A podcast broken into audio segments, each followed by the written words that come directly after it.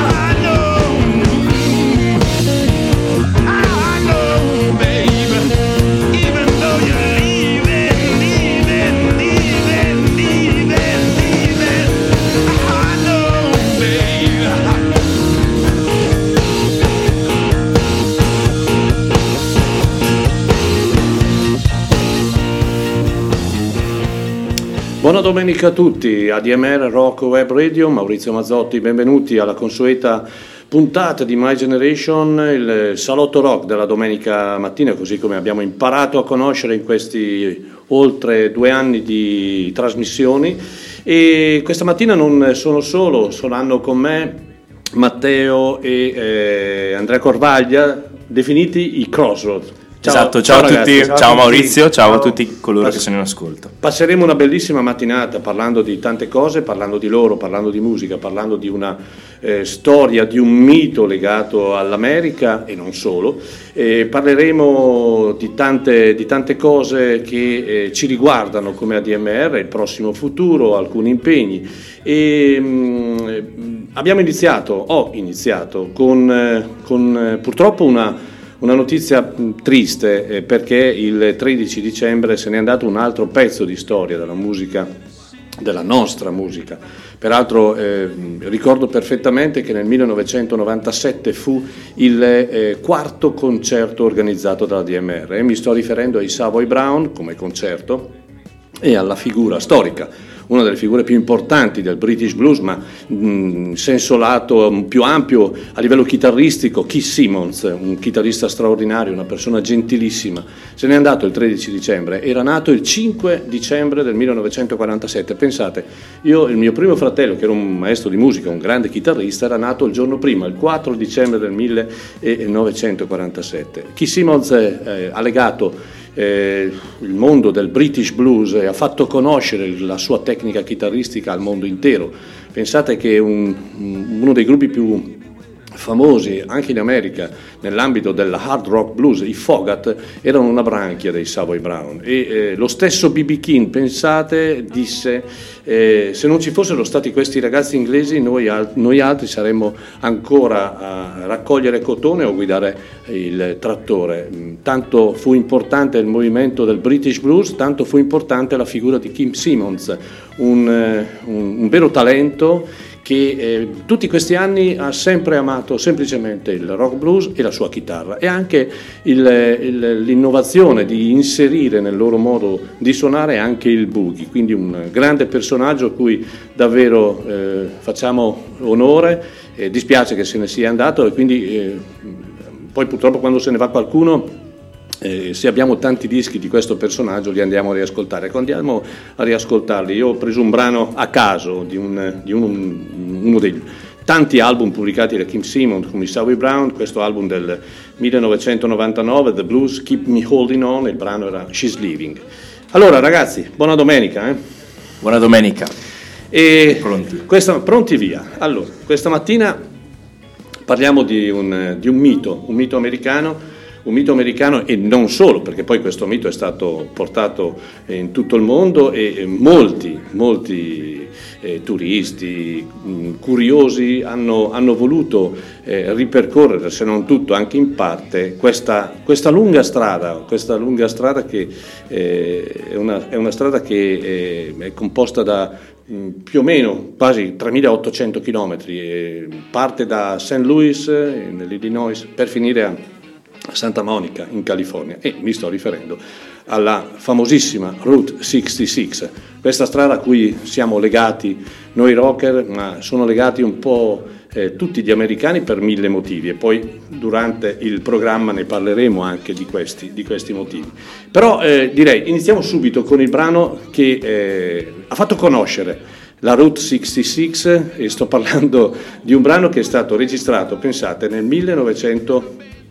È stato composto questo brano da Bobby Troup, ma è stato portato alla notorietà dall'immenso, pensate, è morto quando io avevo 4 anni, Nat King Cole, questo pianista, cantante americano di indubbio valore, e la incise 78 giri. Qualcuno di voi magari si ricorda cosa sono i 78 giri, io li ho visti i 78 giri, però non me li ricordo quasi più, e l'ha portata al successo. E allora iniziamo questa mattinata che durerà fino a mezzogiorno parlando della Route 66, parlando con Matteo e Andrea Corvaglia, parlando di tante cose, di tanta musica, ma iniziamo proprio con la famosissima Route 66 di Nat King Cole.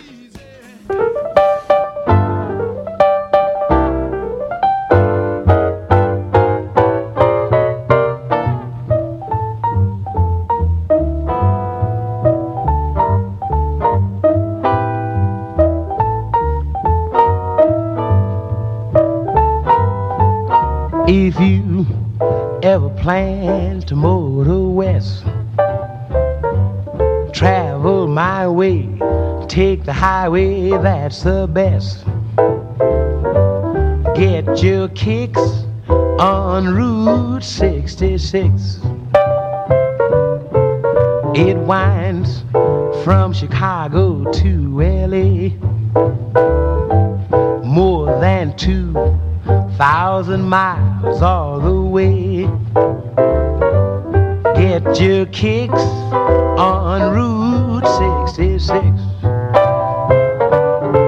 Now you go through St. Louis, Joplin, Missouri, and Oklahoma City looks mighty pretty. You'll see Amarillo, Gallup, New Mexico, Flagstaff, Arizona, don't forget Winona, Kingman, Barstow, San Bernardino. Won't you get hip to this timely tip when you make that California trip? Get your kicks on Route 66.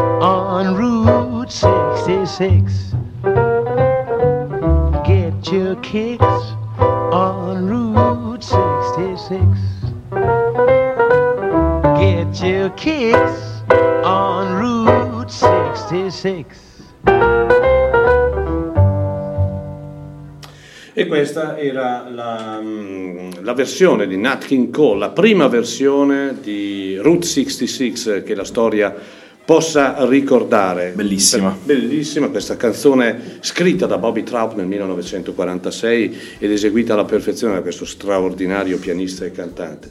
La canzone, poi durante il programma di oggi ascolteremo più versioni di Route 66, una peraltro anche proprio da loro, dai Crossroads, che la eseguiranno in diretta qui dal nostro studio. Ed è una canzone che ironicamente è anche simpatica, no? Dice: se hai mai pianificato di guidare a ovest, guida a modo mio, prendi l'autostrada, è il modo migliore, porta le tue gambe sulla Route 66. E lì poi il testo parla appunto e cita i vari punti importanti di questa strada, da Chicago a Los Angeles, passando da St. Louis al Missouri, a Oklahoma, al New Mexico, all'Arizona.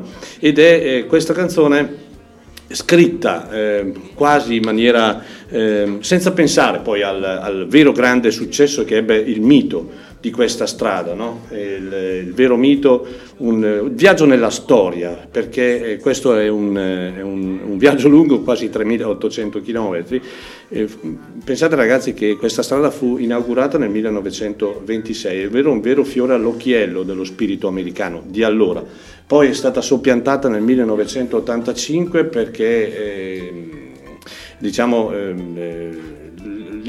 l'invasione delle interstate city, cioè queste strade con più corsie, ovviamente ha preso il sopravvento su questa strada che era la Route 66, che era composta in buona sostanza da due corsie e quindi attraversava tutti questi stati, no?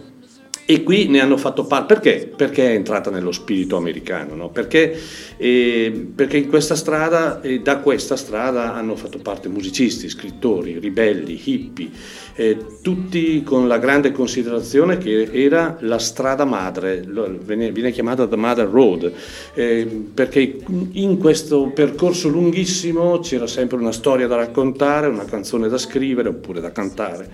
e alcune avventure da ricordare, tutto dopo averla percorsa. Io personalmente non l'ho mai percorsa. Poi nemmeno noi, però è una chimera, no? Penso che chi come te, come noi, ama esatto. questo tipo di musica, questo tipo di cultura, questo tipo di storia, è proprio un po' il viaggio della vita. È il viaggio della vita. È un po' lì da fare. È da fare. E più tardi, verso le 10, avremo in diretta Nicola Filotto, di una band veneta, che ha avuto l'onore di percorrerla, no? Però ecco, pur non avendola mai percorsa, posso immaginare il fatto di percorrere questa strada, una strada molto particolare, perché la Route 66 veniva denominata la strada dei rifugiati, da quelle persone che erano in fuga dalla sabbia dei territori che erano poco fertili, da chi aveva perso le proprietà, oppure da gente che era parte della lenta invasione del deserto del nord, oppure dall'incidere dei tornado che arrivavano dal Texas, oppure ancora dalle inondazioni che non fertilizzavano la terra e distruggevano quel poco che era rimasto. Quindi erano strade, percorsi, rotte che hanno segnato non solo da un punto di vista culturale, le canzoni, gli scrittori, ma anche la vita degli stessi americani. E molto spesso, a me personalmente capita, quando sono obbligato a fare tanti chilometri per lavoro o per altro, di rilassarmi ascoltando musica. Ecco, io posso pensare minimamente a cosa può provare un biker, ad esempio, oppure uno che guida una Pontiac, percorrendo centinaia oppure addirittura migliaia di chilometri su questa strada ascoltando la nostra musica. Assolutamente. Da lì poi e di tempo ce n'è, tra l'altro, perché è bella lunghetta. Esatto. Però sì. E allora partiamo, facciamo noi abbiamo tracciato una mappa, ovviamente, una mappa musicale che passerà da stato in stato e da lì andremo a citare alcune band, alcuni artisti che hanno fatto loro lo spirito della Route 66. Uno tra questi sono gli Wilco. Gli Wilco sono venuti anche a Chiari tanti anni fa, nel 2004, ancora quando noi come associazione potevamo permetterceli, oggi un po' meno, e fecero un concerto bellissimo diciamo prima del concerto, stando insieme a loro, abbiamo dialogato parlando del vero spirito americano, loro che sono nati da una branchia degli Uncle Tupelo e che avevano essenzialmente una grande cultura di tradizione della musica americana, e lì si parla della vera tradizione della musica americana. Poi gli Wilco hanno sviluppato un suono tutto loro, un suono sperimentale, è una delle band più innovative degli ultimi sicuramente 25-30 anni. Io vi faccio ascoltare una canzone che a me piace moltissimo, è una canzone che è del secondo periodo Wilco ed è Jesus X, e qui secondo me da questo album, che peraltro è un album dal vivo, Jeff Tweedy la esegue in maniera splendida. Allora la ascoltiamo. Benissimo. Questi sono gli Wilco.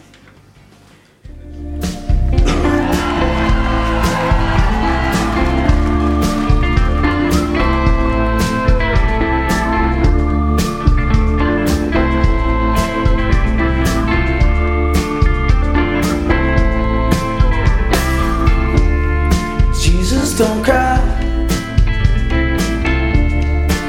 you can rely only on it. You can come out with anything you want. I'll stick around, you write about the stars. Each one is a setting sun. Tall buildings shake, voices escape, sing sad, sad songs. Dirty cold, stoned down your cheeks, bitter melodies, turning your orbit around. Don't cry, you can rely on me, honey. You can come by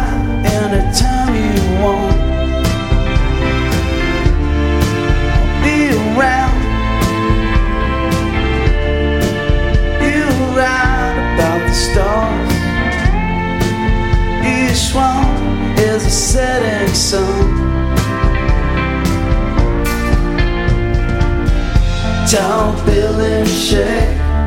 Voices are scared, singing sad, sad songs. Tuned to cold, strung down your cheeks.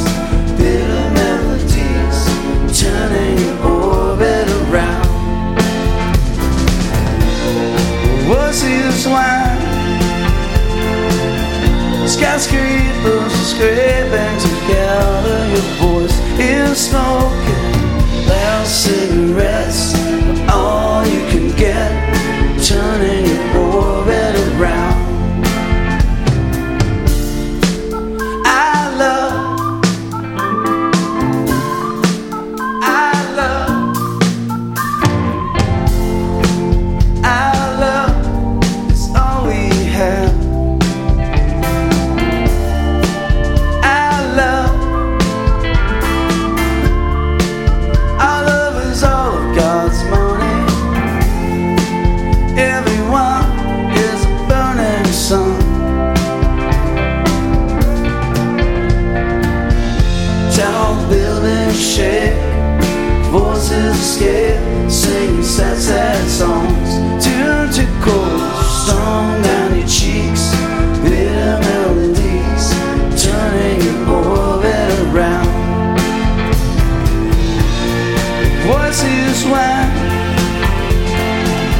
Skyscrapers are scraping together. Your voice is smoking.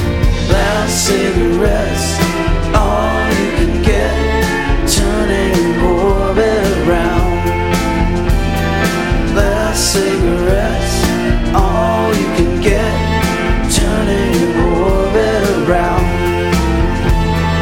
Loud cigarettes, all you can get.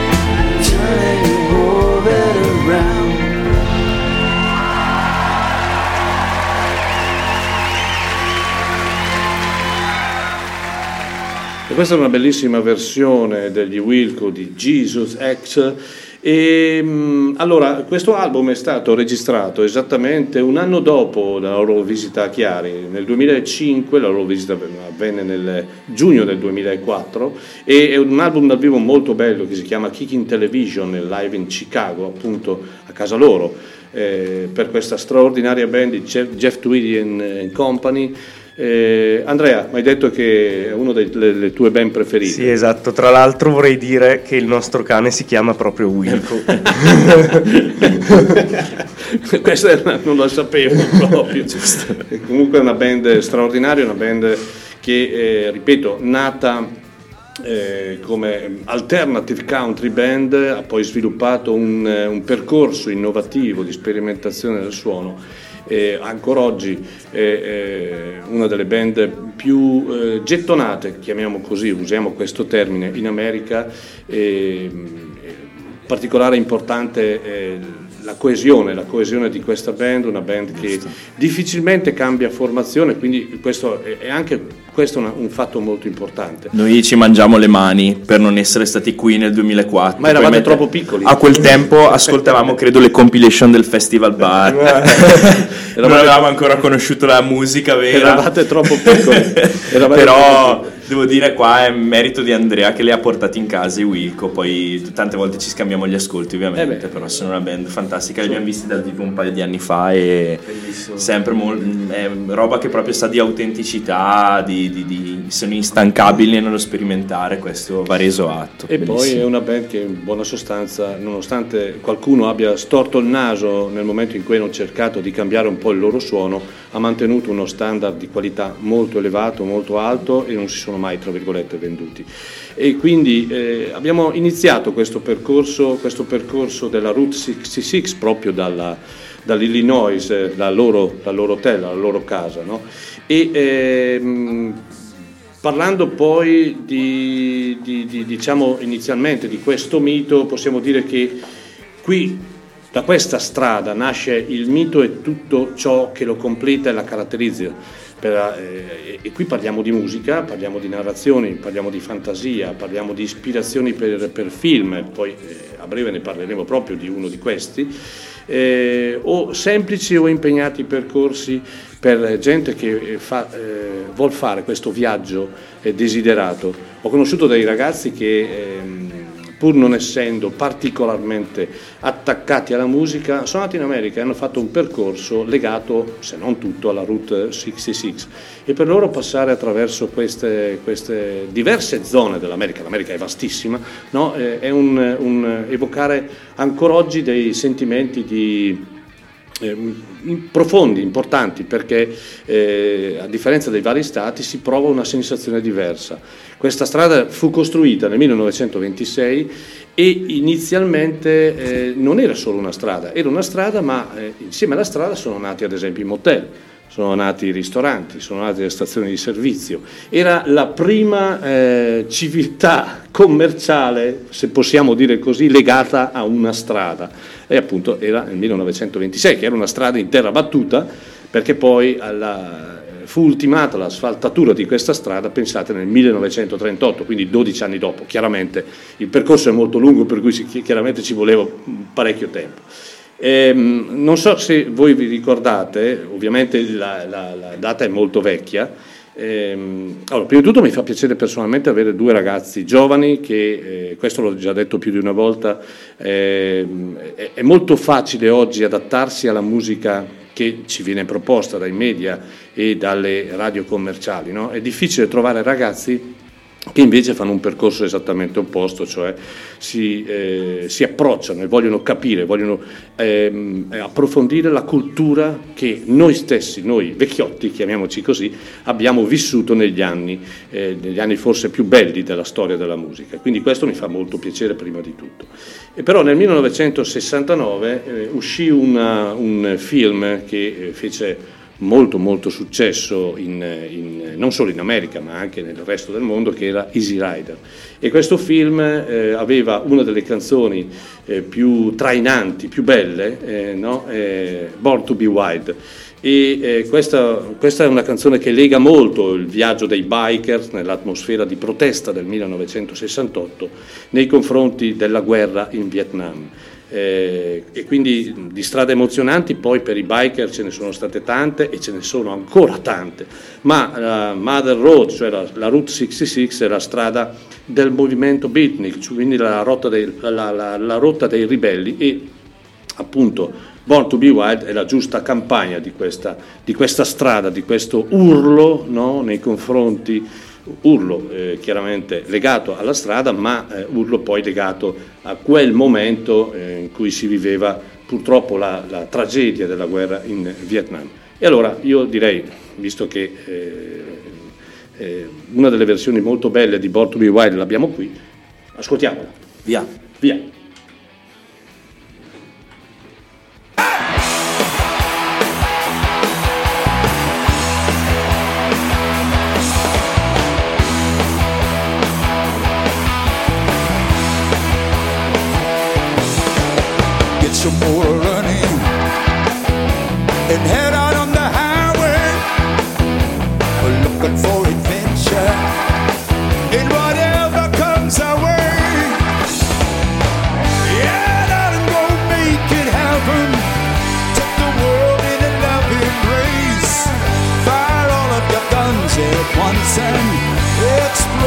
Space. I like smoking lightning and heavy metal thunder, racing with the wind and that feeling that I'm under. Yeah, I'm gonna make it happen.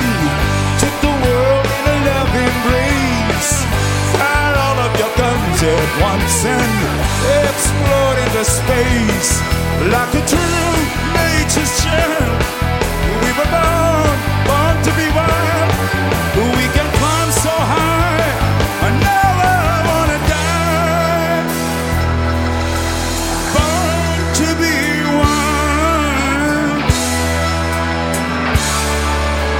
Born to be wild.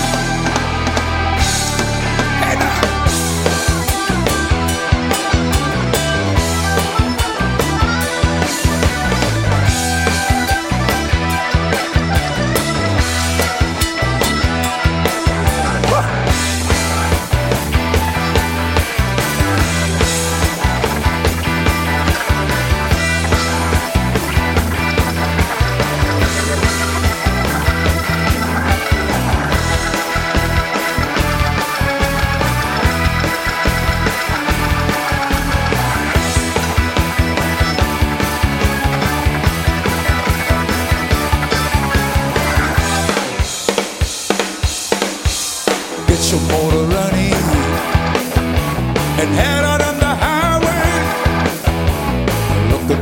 and shine in whatever comes our way. Yeah, let him go make it happen. Take the world in a loving grace. Fire all of your guns at once and explode into space. Like a true nature's child, we were born to be wild. We can climb so high, I never wanna die. Born to be wild. Born to be wild. Let's go.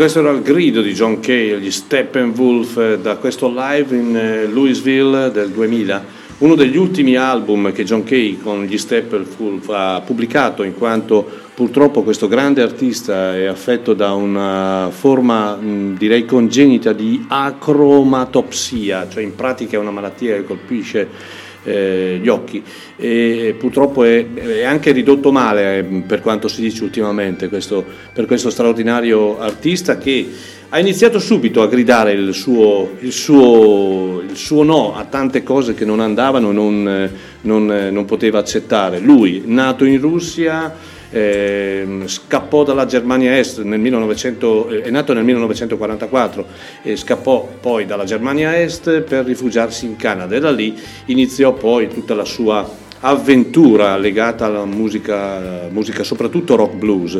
E gli Steppenwolf era una band straordinaria, una band che ha iniziato a pubblicare album nel 1972, pensate, e ottenne un grande successo, ma soprattutto il successo lo ottenne con questa canzone Born to be White, appunto legata al tema della guerra in Vietnam, ma legata anche al mondo dei bikers, al mondo degli amanti delle due ruote, e di riflesso li andiamo subito a riportare nella Route 66.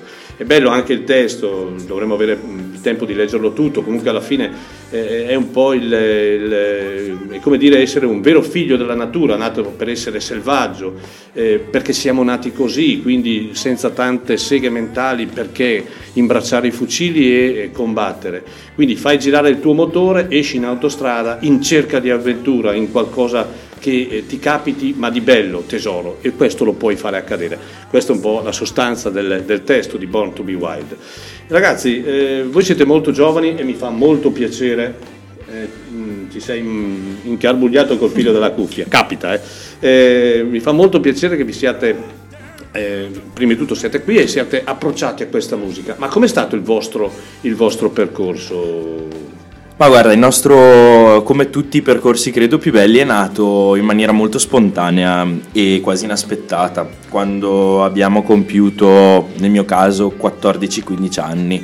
Mio fratello era più giovane perché lui ha 4 anni meno di me. Più o meno in quel periodo tutti e due abbiamo iniziato a interessarci a musica, tra virgolette, diversa, cioè diversa da quella che magari ci capitava di sentire in radio, di vedere in televisione. E in particolare credo che la nostra fortuna è stata quella di avere sempre una gran voglia di approfondire, cioè a partire da un ascolto non fermarci a quel primo ascolto, ma riascoltare più e più volte, poi cercare di andare anche a indagare lì intorno, quindi da un artista scoprirne altri ancora. È un percorso che ovviamente continua ancora oggi.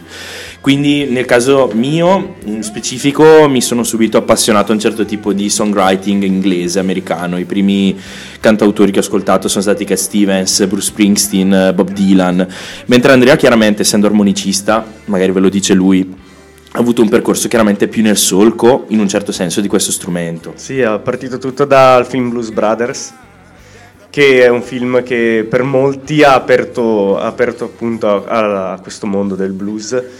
E da lì poi ho scoperto armonicisti, blues, rock, eccetera eccetera. Quindi è stato, diciamo, da quel momento ho avuto un'apertura su molte cose che prima non avevo considerato. Ecco perché bisogna chiaramente dire che Andrea è un armonicista, mentre invece Matteo è cantante, chitarrista, e la loro formazione musicale li ha portati a sviluppare un suono che lo possiamo definire folk rock blues, legato a molte sonorità che possiamo ascoltare in tante band, ma con un pizzico di originalità in più, perché è molto facile oggi essere buoni musicisti, ma fare un copia e incolla e di conseguenza fare tributi a questo, a quello e via dicendo. Loro nei percorsi dei due album che hanno pubblicato, in buona sostanza quasi tutte sono composizioni proprie, e di conseguenza questo dà valore, dà ancora più valore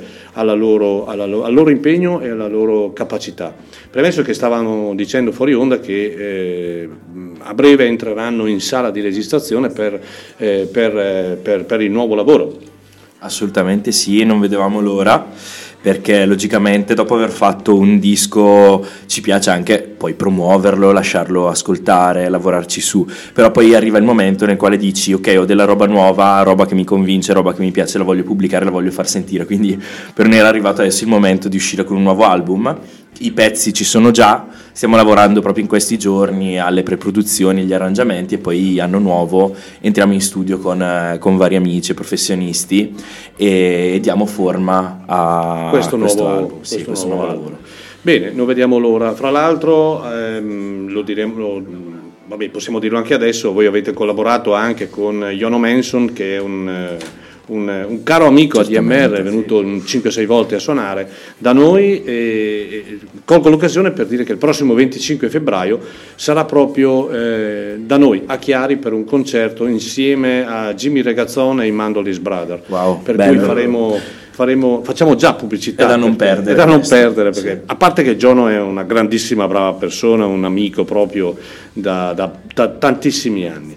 Allora altra cosa importante da non dimenticare, e lo dico con estrema fierezza, il prossimo 25 gennaio l'ADMR inizia il 27° anno di attività, e con fierezza lo diciamo perché in questi 27 anni abbiamo realizzato veramente tanto, ma come anche i fuoriclasse, i calciatori o qualsiasi persona che dice qual è il concerto più bello che hai fatto, dico sempre il prossimo. E quindi l'obiettivo di andare avanti, di avere altri stimoli c'è, la radio ne è una di queste conferme, e inizia, o è meglio, è già iniziata la campagna del tesseramento per l'anno 2023. Ecco, per cortesia andate sul nostro sito www.admr-chiari.it e troverete tutte le coordinate per fare uno sforzo di €30 e sostenere tutti gli obiettivi che questa associazione, la radio per i concerti e tutto il resto, ha bisogno, perché non si vive di sola parola o di sola musica, ma purtroppo abbiamo sempre un obbligo a cui dobbiamo per forza, non possiamo esimerci. Quindi tesseratevi, perché è un onore, è un onore tesserarsi per la ADMR. Allora, al 9.41, ho detto prima che ascolteremo alcune versioni di Route 66. Una delle più belle versioni che io personalmente ho ascoltato di questo brano è stato pubblicato da una band inglese, quindi il mito americano che si sposta in Inghilterra. E, più di una volta li ho ascoltati dal vivo, erano veramente una forza della natura. Mi riferisco ai Dr. Feelgood.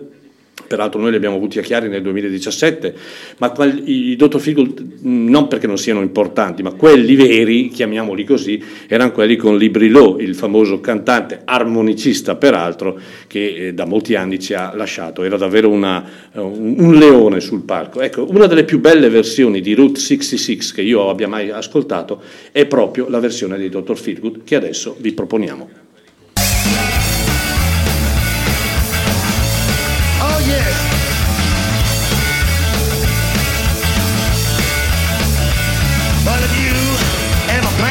Some motor west, trotting my way, and down the highway there's the best. Got your kicks on Route 66.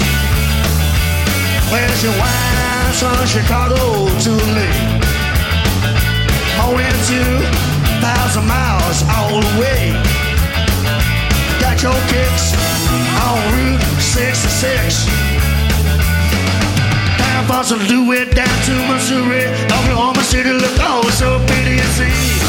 Amarillo, Gallup, New Mexico, Flagstaff, Arizona, Rutherford, again Winona. Get down, Barstow, they gonna deal with you. Get into this kind of tip, you might take that California trip. Get your kicks on Route 66, 66.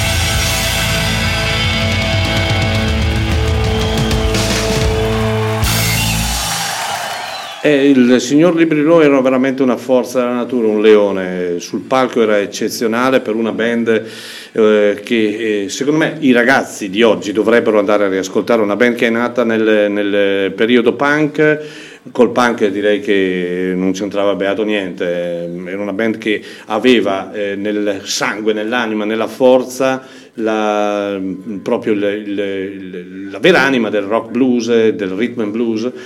Poi magari qualche riff iniziali legati a questo suono legato al punk c'erano, ma poi alla fine comunque in buona sostanza era una band di rock blues, capitanata da Libri Law all'inizio con Wilco Johnson, purtroppo ci ha lasciato anche lui pochi giorni fa, e questa era la formazione che è venuta a Chiari senza ovviamente appunto Libri Law, ma col nuovo cantante, e questa era la loro versione di Route 66 che proponevano in qualsiasi concerto facessero, quindi tanto dimostrava quanto erano legati anche loro, no? al mito di questa meravigliosa strada che appunto parte, come abbiamo detto, da St. Louis nell'Illinois per concludersi in California. Bello sentire come dal, mi sembra, 46, la prima versione che abbiamo sentito, si passando a loro, e forse sentiremo anche qualcosa addirittura più recente, cioè quando una canzone riesce a cambiare pelle così tante volte e risultare sempre convincente, perché poi alla fine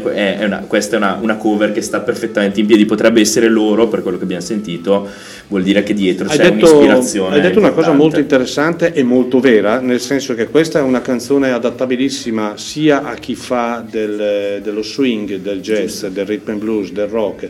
Sentiremo più avanti anche una versione di un chitarrista che dal vivo è stratosferico, in studio mi piace molto meno, è un parere personale, John Mayer. Okay. John Mayer ha qualche anno fa registrato dal vivo una versione di Route 66 che è veramente qualcosa di fantastico, sono 7-8 minuti dove lui effettivamente grande chitarrista qual è si lascia andare, ecco, anche lì una versione completamente diversa.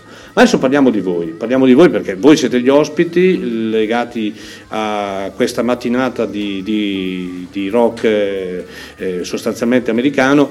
Però parliamo di voi, parliamo ancora dell'attuale, ancora ultimo album vostro, no? Che è stato realizzato qualche anno fa e che ha avuto un successo importante, vi siete fatti conoscere, avevate già pubblicato un album? Noi avevamo già pubblicato all'inizio un EP di 4 pezzi, 10 anni fa, ha compiuto 10 anni un mesetto fa, eravamo molto giovani. Poi abbiamo fatto un disco che si chiamava Reels, che invece era costituito in larga parte da cover proprio dalla musica che ci ha formati, quindi c'era, non so, Tom Waits, Bruce Springsteen, Blues Traveler, The Band e via dicendo. E poi fino ad arrivare appunto a On The Ropes, che è del 2019 ad oggi l'ultimo. E in questo album avete avuto anche l'onore di avere alcuni ospiti d'eccellenza come... proprio John Manson e poi anche Sarah Jane Morris e Frankie Chavez, esatto, per cui su 3 pezzi del disco è stata veramente una cosa per noi importante, che ci emoziona anche oggi a ripensarci, perché poi risentire i tuoi pezzi o delle strofe dei tuoi pezzi cantati da qualcun altro, suonati da qualcun altro che tieni in grande stima, te li fa apparire improvvisamente anche più belli e dici ho scritto una cosa, non è male. No, non è male, ma allora prima di tutto chiaramente dal primo album, escludendo l'EP a questo, avete chiaramente dimostrato una maturità e una completezza di suono, ma è un processo naturale questo, credo. Ecco perché siamo tutti curiosi di ascoltare il prossimo vostro album.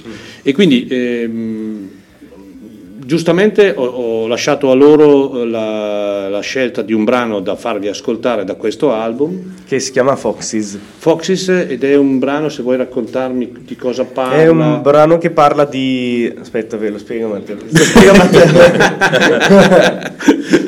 No, allora in realtà è una storiella. Sapete, Andrea è un armonicista, quindi lui si dedica essenzialmente alla porca e tutto il resto lo fa Matteo. No, non è vero. Però comunque Foxes è una storiella, diciamo così, un po' satirica, simpatica. In questo villaggio potrebbe essere lungo la Route 66, perché no, svicolando un po', prendendo a un certo punto uno svincolo, dove a un certo punto iniziano a sparire dalle gabbie tutti i polli e si chiedono chi li abbia presi, ovviamente tutti a puntare il dito sulle volpi che da sempre piagano quel paesino. Poi in realtà si capisce che lì vicino c'è qualcuno che ha degli interessi un pochino più pesanti nel far sì che il povero contadino non abbia i polli in casa e che si debba andare a cercare quei prodotti da qualche altra parte. Così è un po' un divertissement nostro. Può essere legato anche alla Route 66. Ecco. Però a parte quello è un pezzo che musicalmente ci piace, ci diverte, ovviamente nei brani, nei concerti è tappa fissa. È stato il primo singolo dell'album. Esatto. Perfetto. Allora ascoltiamo appunto i Crossroads.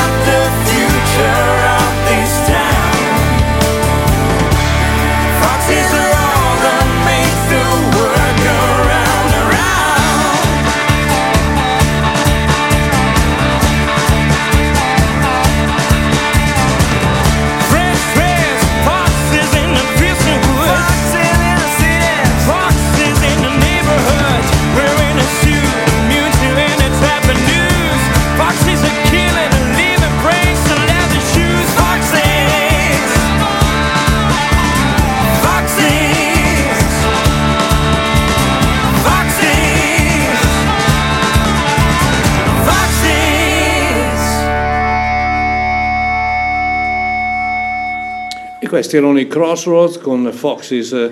Allora, l'amore per John Popper è evidente, no? L'armonicista dei blues, ma non solo nell'armonica, perché anche nel suono di questo pezzo. Personalmente io amo i Blues Traveler, considero John Popper uno dei migliori armonicisti che ci siano al mondo in questo momento, si sente la... Sì, erano poi in quegli anni lì, ero appena reduce dalla passione ossessiva per i blues. Che poi noi abbiamo conosciuto e suonato con John Popper proprio mentre promuovevamo il disco. Questo me lo ricordo, sì. Con lui e John, ovviamente, che aveva partecipato anche come ospite, e dal vivo abbiamo, quindi, vabbè, per me ovviamente, ma penso per Andrea anche in maniera pazzesca, sia stato un incontro importante. John Popper suonò a Chiari con Paolo Bonfanti e con Giono parecchi anni fa, persona squisitissima, assolutamente, di una gentilezza. Io non sono armonicista, poi mi aveva regalato l'armonica, ce l'ho ancora, l'ho ancora a casa. Sì, sì. Quindi le regala spesso. Anche me l'aveva regalata. Lo so. E poi devo dire che è un ottimo compagno di tavola, comunque. Gradisce. Questo non lo ricordo. Allora, la Route 66, pensate, che nasce per volontà di un ricco industriale dell'Oklahoma City, peraltro, che voleva rendere la sua città più visibile, costruendo all'interno delle sue vie proprio una città commerciale, come vi ho detto prima, e tutto questo avvenne nel lontano 1926 e questi 2448 miglia, quindi quasi 3800 chilometri, costruiti per un'opera stradale che avrebbe poi attraversato gli stati dell'Illinois, il Missouri, il Kansas, l'Oklahoma, il Texas, il New Mexico, l'Arizona e la California. Questa fu, da un punto di vista urbanistico, usiamo questo termine, un'opera senza precedenti che in più occasioni si ripresentava, è vero, antiche strade indiane, e poi in parte univa anche posti prima di allora del tutto isolati completamente. Una vera e propria, allora, highway, inaugurata nel 26, esattamente l'11 novembre del 26, e ultimata nel 1938. Poi ne parleremo ancora di questa strada meravigliosa che unisce anche diverse civiltà di popoli americani e diverse anche tradizioni del popolo americano. E fermandoci a Oklahoma City, lì nacque uno dei più grandi musicisti d'America, riconosciuto da tantissimi senza ombra di dubbio per aver composto delle canzoni che poi hanno fatto storia. Mi riferisco a Cocaine, mi riferisco a After Midnight, mi riferisco a Call Me the Breeze, mi riferisco a tante altre canzoni. Lui, persona molto schiva, riservata, un passo indietro più che un passo in avanti, non era amante dei riflettori, preferiva che gli altri lo riconoscessero quale importante chitarrista fosse stato, ma senza tanti, tante cose importanti da un punto di vista scenico. E mi sto riferendo chiaramente a J.J. Kale. Lo stesso Mark Knopfler dei Dire Straits in un'intervista rilasciò che il suo idolo, il suo punto di riferimento è stato appunto J.J. Kale. Allora ascoltiamo J.J. Kale, che proviene dall'Oklahoma, proveniva, purtroppo ci ha lasciato anche lui qualche anno fa, e con un brano che è stato apportato al successo perché tutti i diamanti del Southern Rock sicuramente conoscono questo brano, e soprattutto nella versione che i Lynyrd Skynyrd fecero dal vivo dall'album One More From The Road.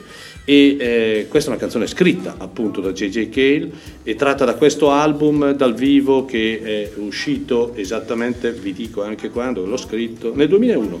Ma questa è una registrazione che registrazione di questo brano proviene dal Carnegie Hall di New York il 29 marzo del 1996, e questa è Call Me the Breeze, cioè Chiamami Vento.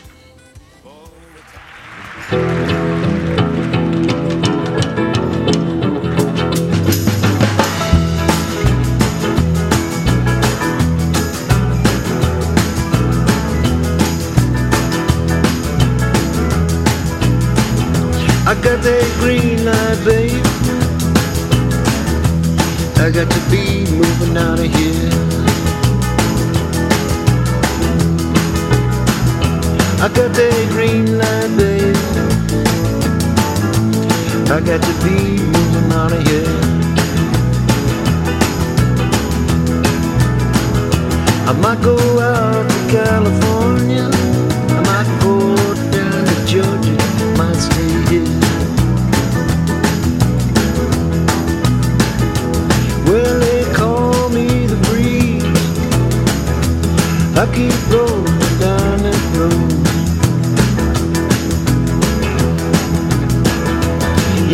call me the breeze. I keep rolling down the road. I ain't got me nobody, I ain't carrying no heavy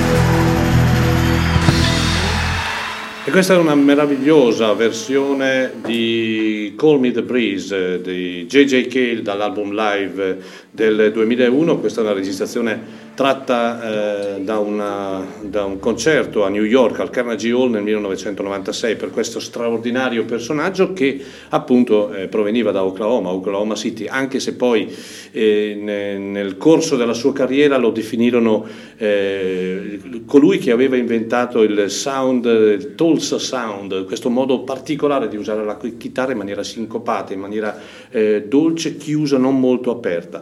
Questo album ci viene proposto da questo artista e la copertina è una copertina che, soprattutto sul retro ma anche davanti, ti fa pensare che no ragazzi, fa pensare che siamo sulla Route 66, sembrerebbe proprio di sì, non so in che stato, ma sulla Route 66, ma diciamo che l'obiettivo era quello di far ascoltare una grande canzone, una grande versione che poi fu portata al successo dagli Skinner in maniera molto, molto importante. Era J.J. Kale. Adesso però, parlando con una persona che la Route 66 l'ha percorsa, abbiamo in linea telefonica Nicola Filotto, che è il bassista della band veneta chiamata Dr. Mama. Ciao Nicola.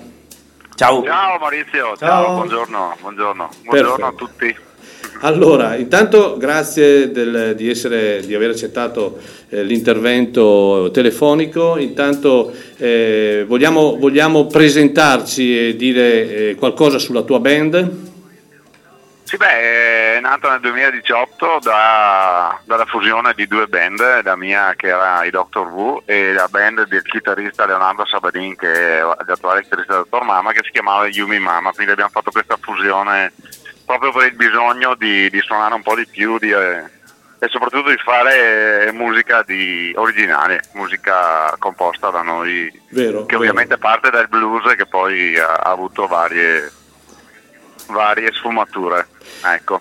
Avete pubblicato questo album che è Shelter, un disco bello. Intanto grazie, me l'avete fatto avere, io l'ho ascoltato tutto, sono praticamente quasi tutti i pezzi vostri, tranne un brano che io ho messo in scaletta, un brano a cui io personalmente sono legato in maniera particolare, perché poi scritto da Walker ma portato al successo poi da Robert Cray. Esatto, ma parliamo della Route 66. Al telefono qualche giorno fa mi hai detto, io ho avuto l'onore proprio di percorrerla, o meno in parte. In parte, sì. Diciamo che siamo arrivati fino al molo di Santa Monica, incrociandola più volte dall'Arizona a California. Sì. Ci si rende conto che è un po' abbandonata a se stessa, nel senso che purtroppo ormai è stata sostituita da freeway e da strade che le hanno messa un po' da parte, però se ne annuncia l'importanza e la storicità, i cartelli, i paesini, tutto. Ma è ancora trafficata, vero?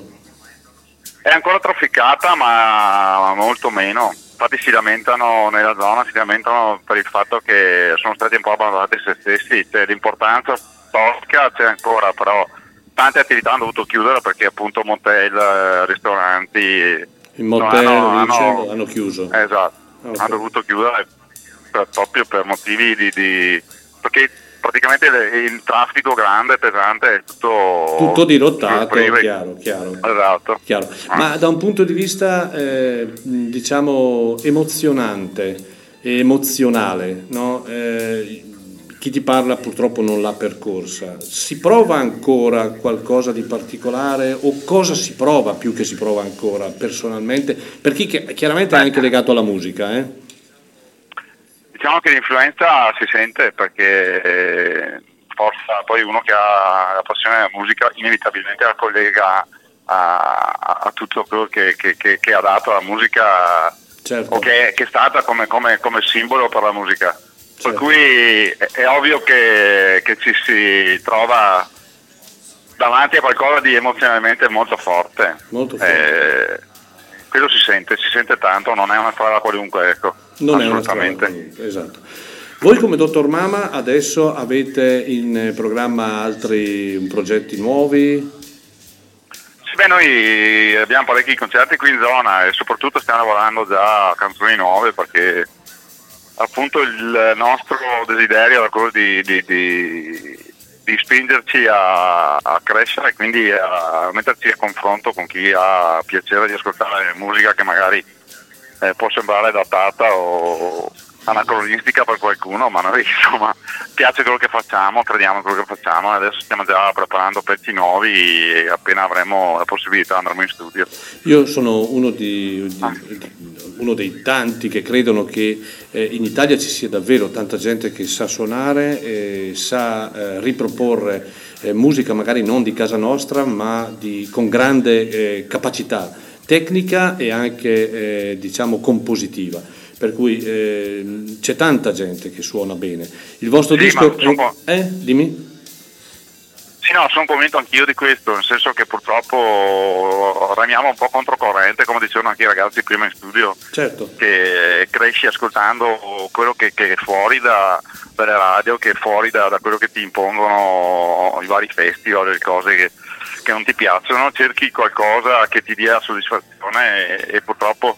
È un continuo combattere ogni giorno contro la mediocrità e soprattutto la mancanza di volontà di aprire mentalmente non solo le orecchie, ma anche proprio la visione, aprire mentalmente la visione verso una cultura che è stata fondamentale. Continuo a dirlo, l'ho detto migliaia di volte, ma continuo a dirlo, io sostengo che la nostra materia di musica dovrebbe essere una materia scolastica, perché i giovani devono comunque conoscere, poi alla fine il giovane fa la scelta che vuole da un punto di vista musicale, ma la conoscenza del periodo, della musica rock, della musica blues, inseriti anche in contesti storici, quelli secondo me sono delle situazioni che dovrebbero essere inserite.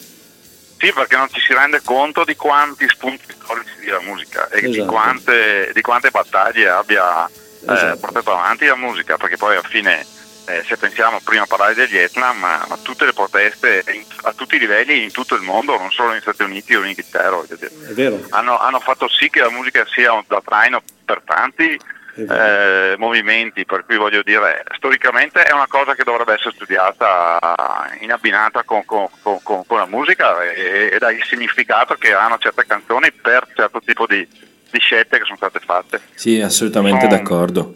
Forse è una cosa anche che un po' si è persa, questo va anche oltre i generi, no? Secondo me, cioè ci sarebbe anche voglio dire, non solo la musica che tu ami, noi amiamo chiaramente, però anche la musica di oggi, tra virgolette di oggi, ha un po' perso questo ruolo di farsi un po' calamita di quelle che sono tendenze, farsi magari guida, quindi sì, è verissimo quello che stai dicendo. Allora, noi speriamo di vederti presto qui dalle nostre parti, con la tua band, Nicola, cosa dici? Beh, speriamo anche noi verremo volentieri. No, guarda, io ti dico, quando ricevo dischi, li ascolto e mi piacciono, e ti ho detto che il tuo disco mi è piaciuto molto, fai parte di quel gruppo di artisti, di band che prima o poi a Chiari ci arrivano, per cui tranquillo, vedrai che quanto prima vi chiameremo per farvi conoscere, ma soprattutto per far conoscere anche a voi la nostra realtà, che è una realtà di grandi appassionati, di veri amici proprio. Sì, beh, ma poi come ti dicevo al telefono, io conosco Chiari da tanti anni, frequento, sono venuto a vedere tantissimi concerti. No, questo lo so. Per cui è chiaro che ci si annusa e ci si apprezza assolutamente, ecco, quindi... assolutamente. Allora Nicola, intanto ascoltiamo il brano Right Next Door, che è tratto da questo bell'album che si chiama appunto Shelter dei Dr. Mama. Ti ringrazio ti porto un saluto di un tuo Giuliano, ho ricevuto un messaggio adesso, salutami Nicola, un mio vecchio amico, quindi non ti dico vecchio, sì, ma non so, non voglio infierire Giuliano, con... Giuliano Pazzo è una persona che con cui abbiamo collaborato, è il titolare di Maioris, che è una associazione culturale, e noi lo apprezziamo, ci ha fatto suonare anche quest'estate prima di Vastai Jackson, è una persona che ci ha aiutato in questi anni, lo apprezziamo molto anche noi. Esatto. Grazie mille, ci sentiamo presto. Ciao. Maurizio, ciao. Ciao ragazzi.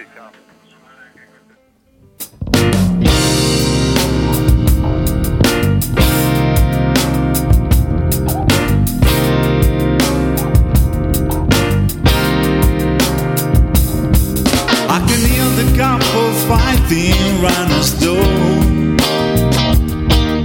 The radio. And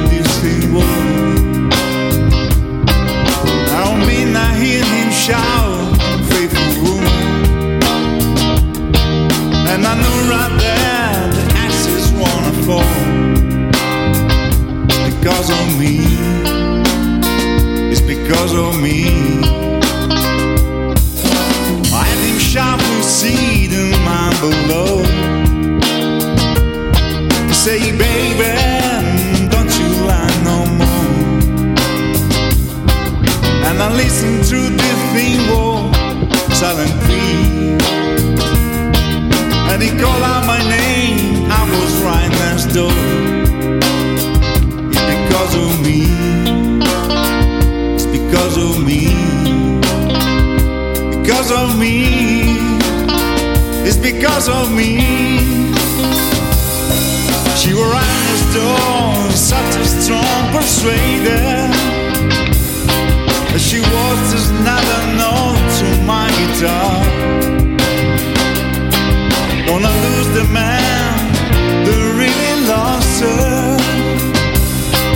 In the silence I can hear this creeping heart.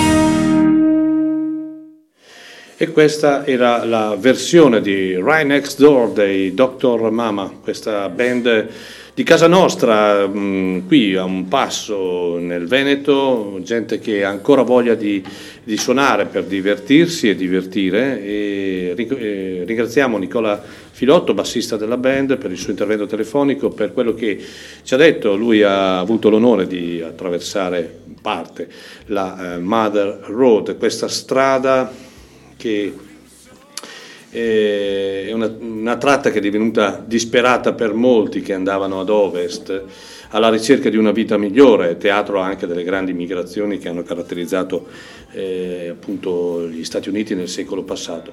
Da qui la nascita di numerosissime, come abbiamo detto, stazioni di servizio, motel, ristoranti, e Nicola ci ha detto appunto che il fatto che questa strada smantellata nell'85 ha fatto entrare un po' in crisi un po' tutto l'indotto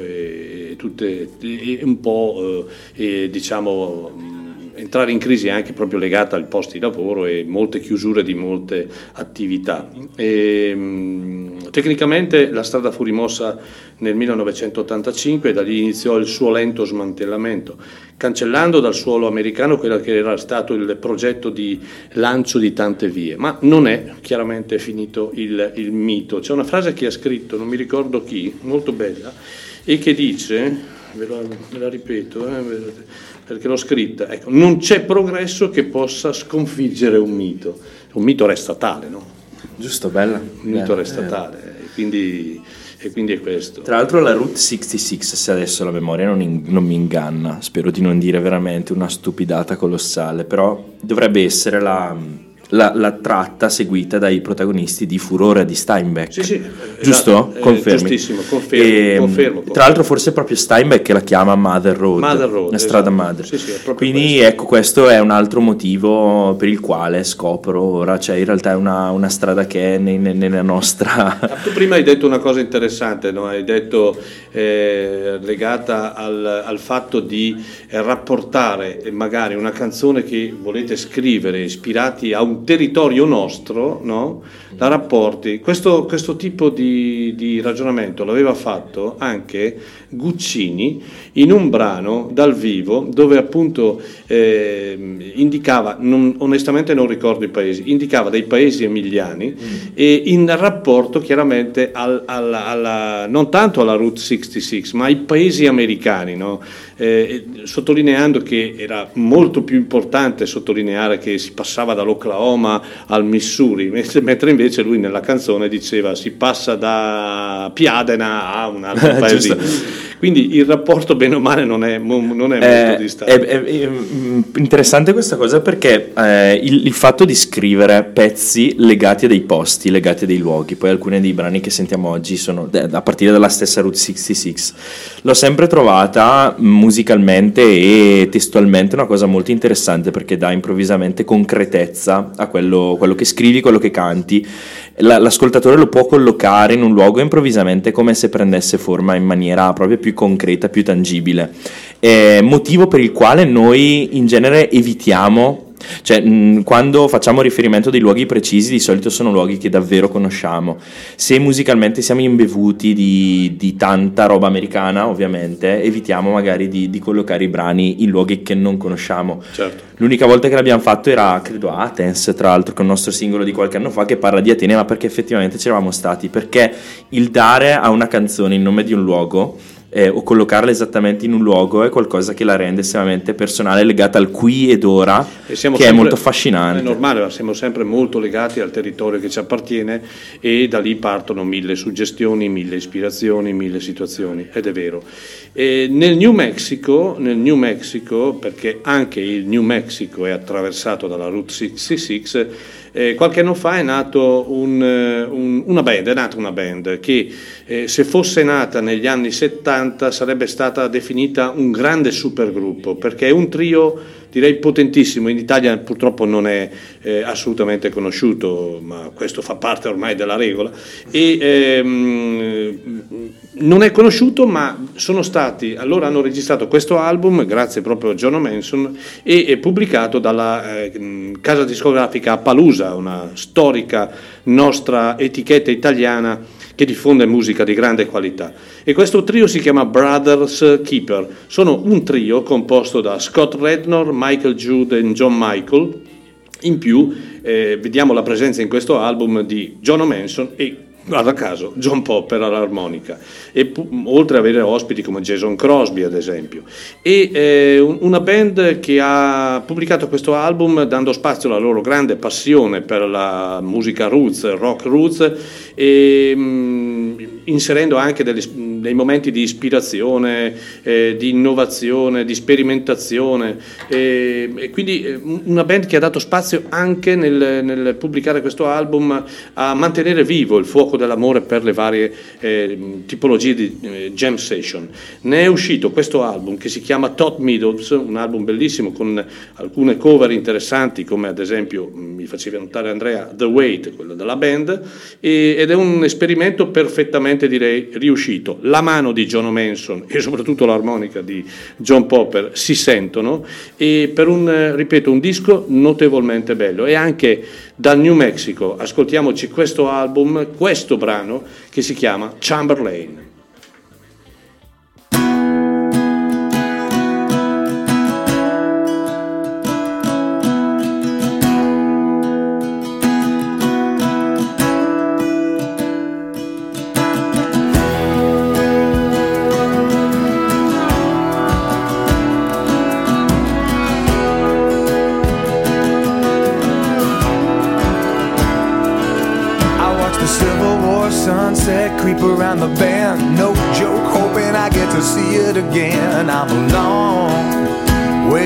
Chamberlain.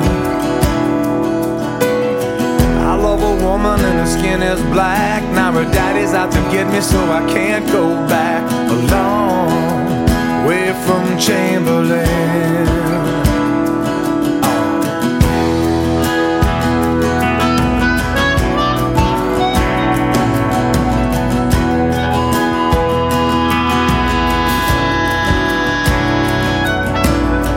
Stop to rest at a roadside cross. Say a little prayer for the things I've lost. I'm a long way from Chamberlain. Long way from home, long way from love. Gotta keep my faith in the stars above. Long way from everything I knew. If I go back, could be my last day. If I don't, dead man anyway, 'cause I ain't living if I ain't with you. Crossing a Memphis on a full moon night, man, a Mississippi River, what a gorgeous sight. I belong away from Chamberlain. Black smoke rising from the town I know. There with the grace of God I go home, back to Chamberlain. Long way from home, long way from love. Gotta keep my faith in the stars above. Long way from everything I knew. If I go back, could be my last day. If I don't, I'm a dead man anyway. 'Cause I ain't living if I ain't with you.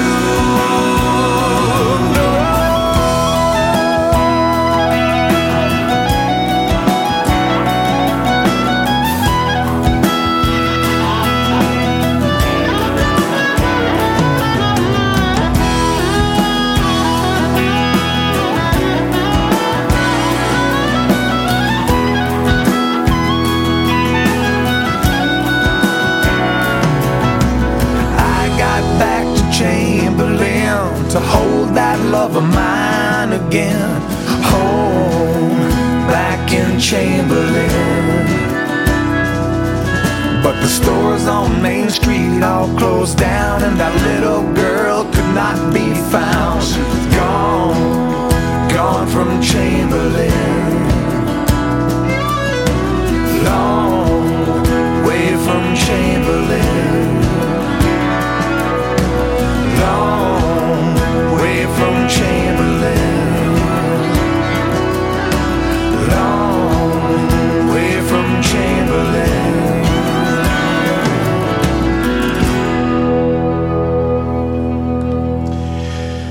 Questo album è stato registrato negli studi di John Manson a Santa Fe, un album davvero bello, un album che purtroppo, come tanti album, passano inosservati nella nostra cara Italia. Questi erano i Brothers Keeper. È inconfondibile il suono dell'armonica di John Popper, ma che poi mi dicevi, Andrea, è un suono che si differenzia, no? Sì, esatto, lui ha praticamente come se avesse preso tutta la storia dell'armonica, ovviamente preso le nozioni base, ma poi fatto completamente tabula rasa, lui l'ha ricreata, ha ricreato uno stile di armonica totalmente nuovo che non vuole per forza essere quello che l'armonica era stata, ma vuole appunto portarla su un altro pianeta, un mondo nuovo, diciamo, per l'armonica bocca, quindi è per questo che è così importante e poi vabbè, a parte che anche canoramente, certo, è iperpersonale, quindi uno dei musicisti, parere mio, più personali che esistano. Il suo modo di suonare l'armonica non è legato quindi strettamente al blues, esatto, in buona sostanza, esatto. E quindi è un modo personale, utile e quindi più ampio e più universale, esatto. Fra l'altro ho tentato di portare in Italia i Blues Traveler, però vi dico che attualmente è un'operazione quasi impossibile per noi, purtroppo parlo solo ed esclusivamente da un punto di vista economico. Una band straordinaria, credo non siano mai venuti in Italia, credo, e sarebbe un onore averli tutti insieme, una band strepitosa. Allora, qui eravamo nel New Mexico,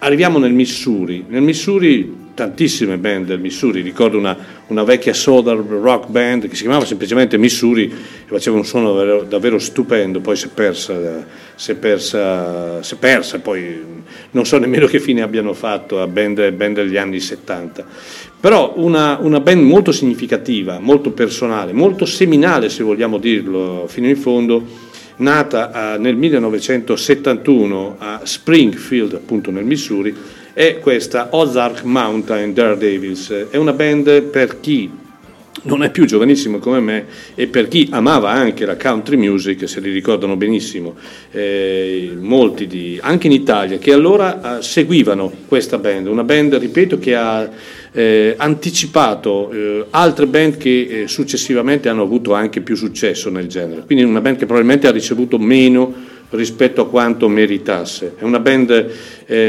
di grande storicità, di grande compattezza, una band di grandi amici.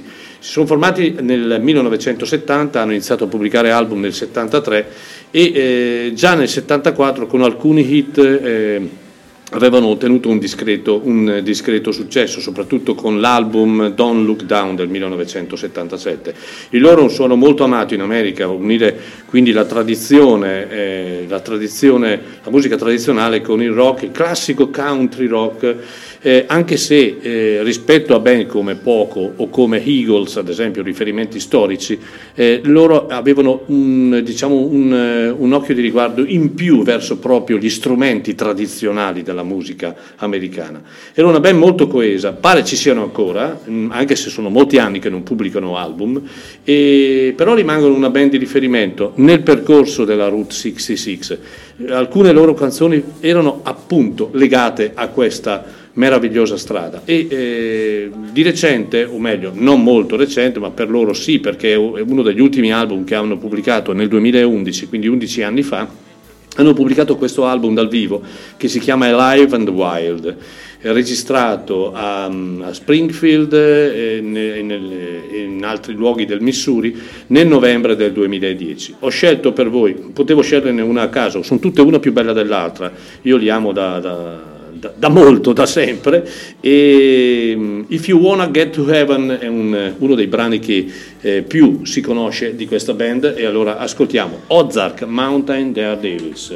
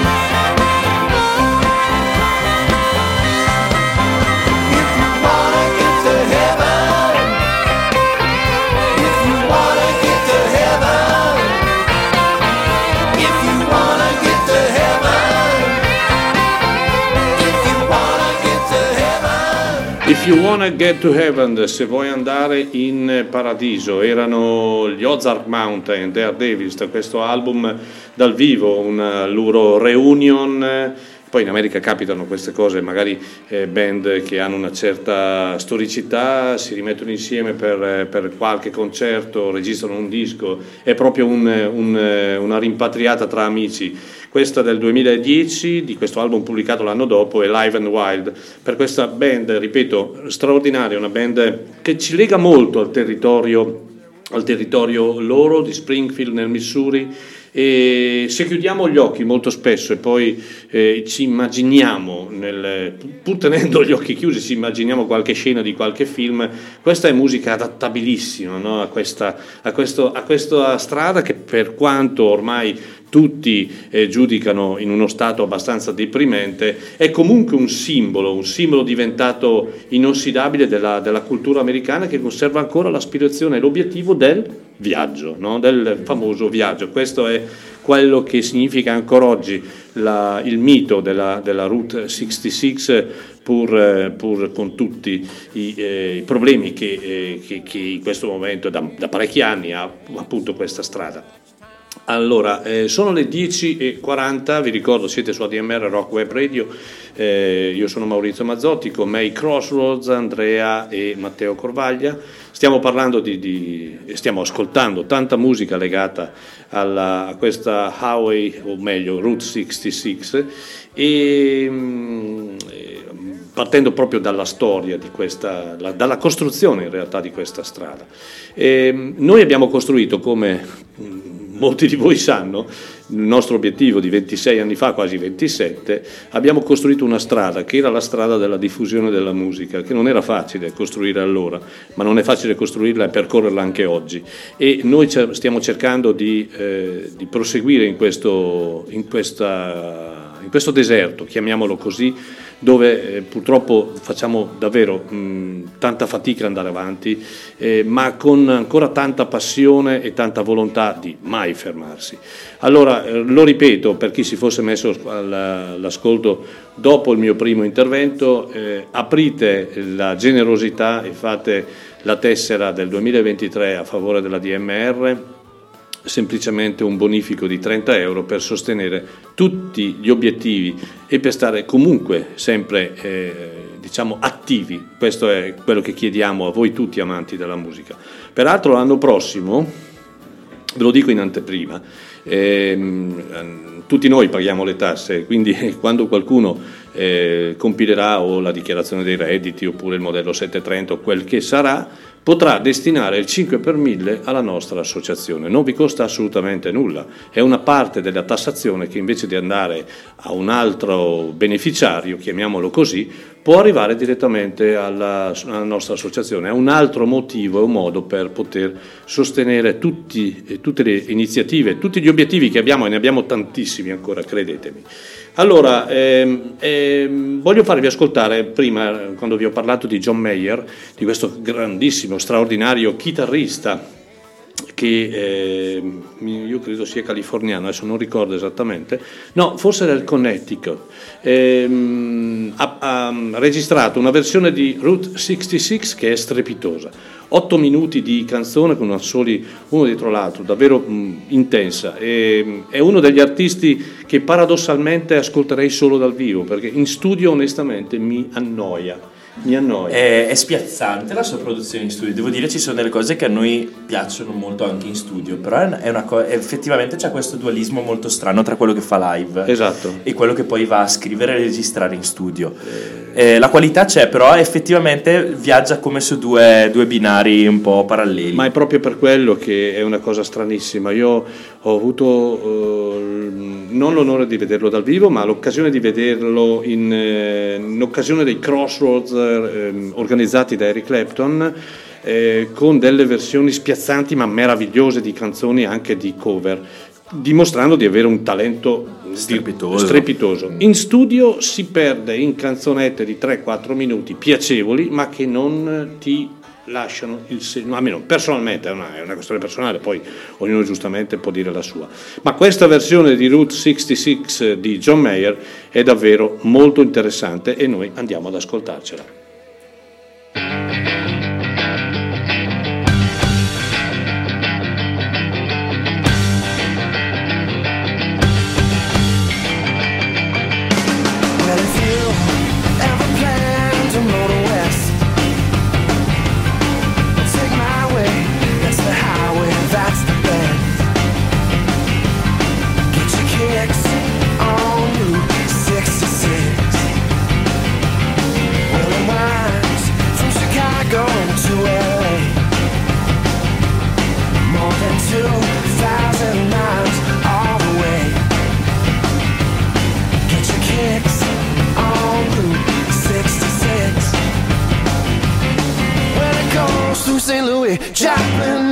City. Oklahoma City looks so, so pretty. You see Amarillo, Gallup, New Mexico, Flagstaff, Arizona. Don't forget Winona, Kingman, Barstow, San Bernardino. Won't you get hip to this time of day and take that California trip?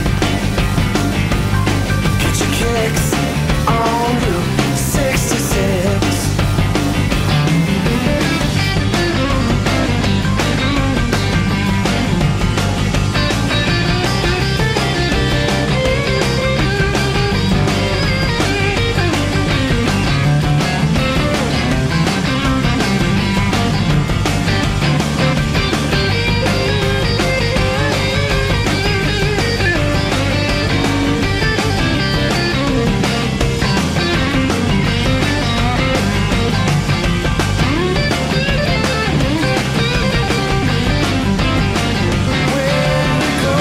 St. Louis, Joplin, Missouri, Oklahoma City looks so, so pretty. You see Amarillo, Gallup, New Mexico, Flagstaff, Arizona. Don't forget Winona, Kingman, Barstow, San Bernardino. Won't you get hip to this time of day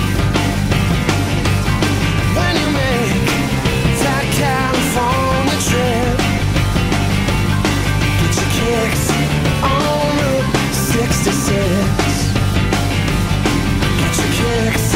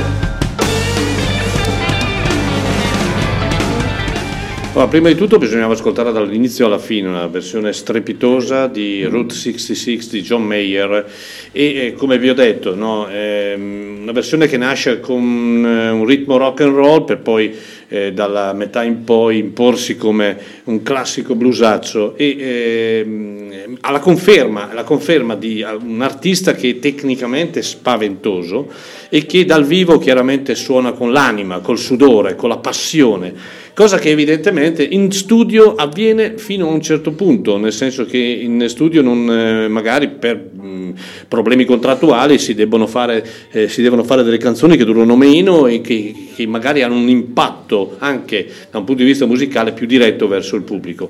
Io comunque continuo a preferire John Mayer in queste versioni. Allora, stiamo parlando della Route 66 e stiamo ascoltando alcune belle versioni di Route 66, dalla Nat King Cole version ai Dr. Feelgood in Inghilterra per arrivare a questa di John Mayer, e poi ascolteremo ancora un paio di versioni. Però giustamente i ragazzi, i nostri amici bresciani qui con me in studio, hanno detto facciamo anche noi una versione di Route 66, quantomeno ci proviamo, perché sì. Dopo questi no, vabbè. John Mayer poi. no sono sicuro che uscirà benissimo. Quindi alla chitarra acustica Matteo Corvaglia e all'armonica chiaramente l'emulo di John Popper, cioè Andrea Corvaglia, per una versione di Route 66. A voi i microfoni, ragazzi, e via. 1, 2, 3, 1.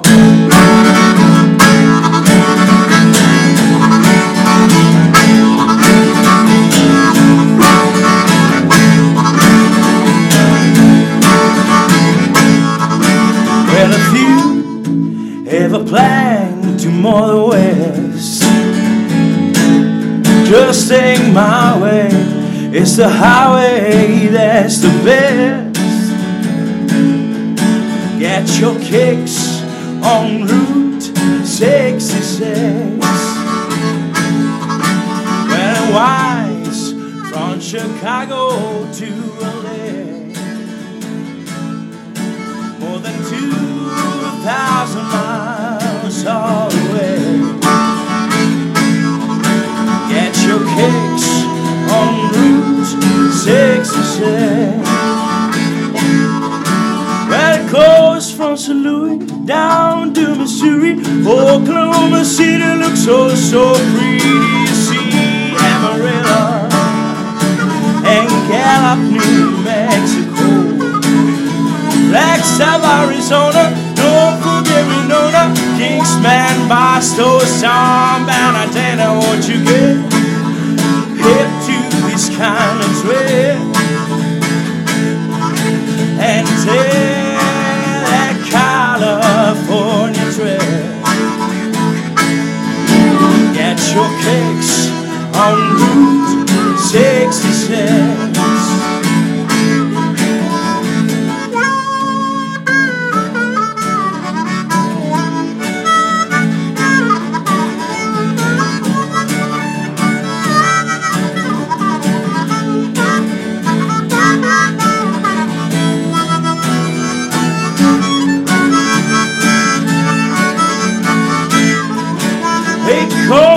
St. Louis down to Missouri, Oklahoma City looks so, so pretty. You see Amarillo and Gallup, New Mexico, Flagstaff, Arizona. Don't forget Winona, Kingsman, Barstow, San Bernardino. Would you get hip to these kind of trails and take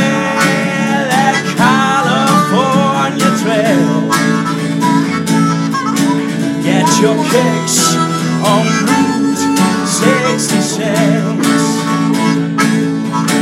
Get your kicks on Route 66. Get your kicks on Route 66. Beh, direi ragazzi che è una bellissima versione che non ha nulla da invidiare a quelle che abbiamo ascoltato. Grazie, bravissimi. Grazie. Anzi, un consiglio, perché non le inserite nel prossimo album? Nei live sicuro può fare la sua figura. Sì. Bravi, abbiamo sentito anche la loro versione di Route 66, perché ogni leggenda, sappiatelo, ma così non solo nella musica ma in tutto, nasce da una storia. Così il famoso mito della Route 66, della Mother Road, prende vita dal racconto di migliaia di persone che per anni l'hanno percorsa per i loro 1000 motivi per i quali l'hanno percorsa. Pensate che chiaramente stiamo parlando di un territorio, una lunghezza che è importante, sono quasi 3.800 chilometri, e qui si incontrano persone che hanno radici in stati diversi ed hanno una cultura diversa. Però bene o male questa strada, da un punto di vista culturale, da un punto di vista musicale, seppur diversa, era condivisa da tutti i popoli appunto che venivano toccati territorialmente da questa meravigliosa strada. Ma nonostante non esista più, o meglio non è più utilizzata come prima, il mito, la suggestione, i ricordi rimangono fortemente permeati nella vera cultura americana. È vero, anche un amico di Brianzolo mi ha appena scritto dicendomi sì, effettivamente è un po' così, non è bella come una volta. Ovviamente si trovano diciamo le fotografie del momento, no? Lo stato del momento, però è altrettanto vero che bisogna anche ricordare cosa ha rappresentato, e per molti americani non voler dimenticare il mito del passaggio di questo sogno, del viaggio nella Route 66, e per scappare dalla loro quotidianità rivivono l'avventura di attraversarla ancora, provando un'esperienza direi incredibile, seppur non paragonabile a quella di tanti anni fa. E ecco, noi stiamo raccontando la storia un po' di questa strada, legata soprattutto a un messaggio musicale. Noi siamo rocker e di conseguenza è ovvio che tutto ha un riferimento alla musica, ma i poeti, i registi, i scrittori e vi dicendo hanno dedicato molte pagine del loro modo di fare cultura a questo straordinario mito americano, e anche loro.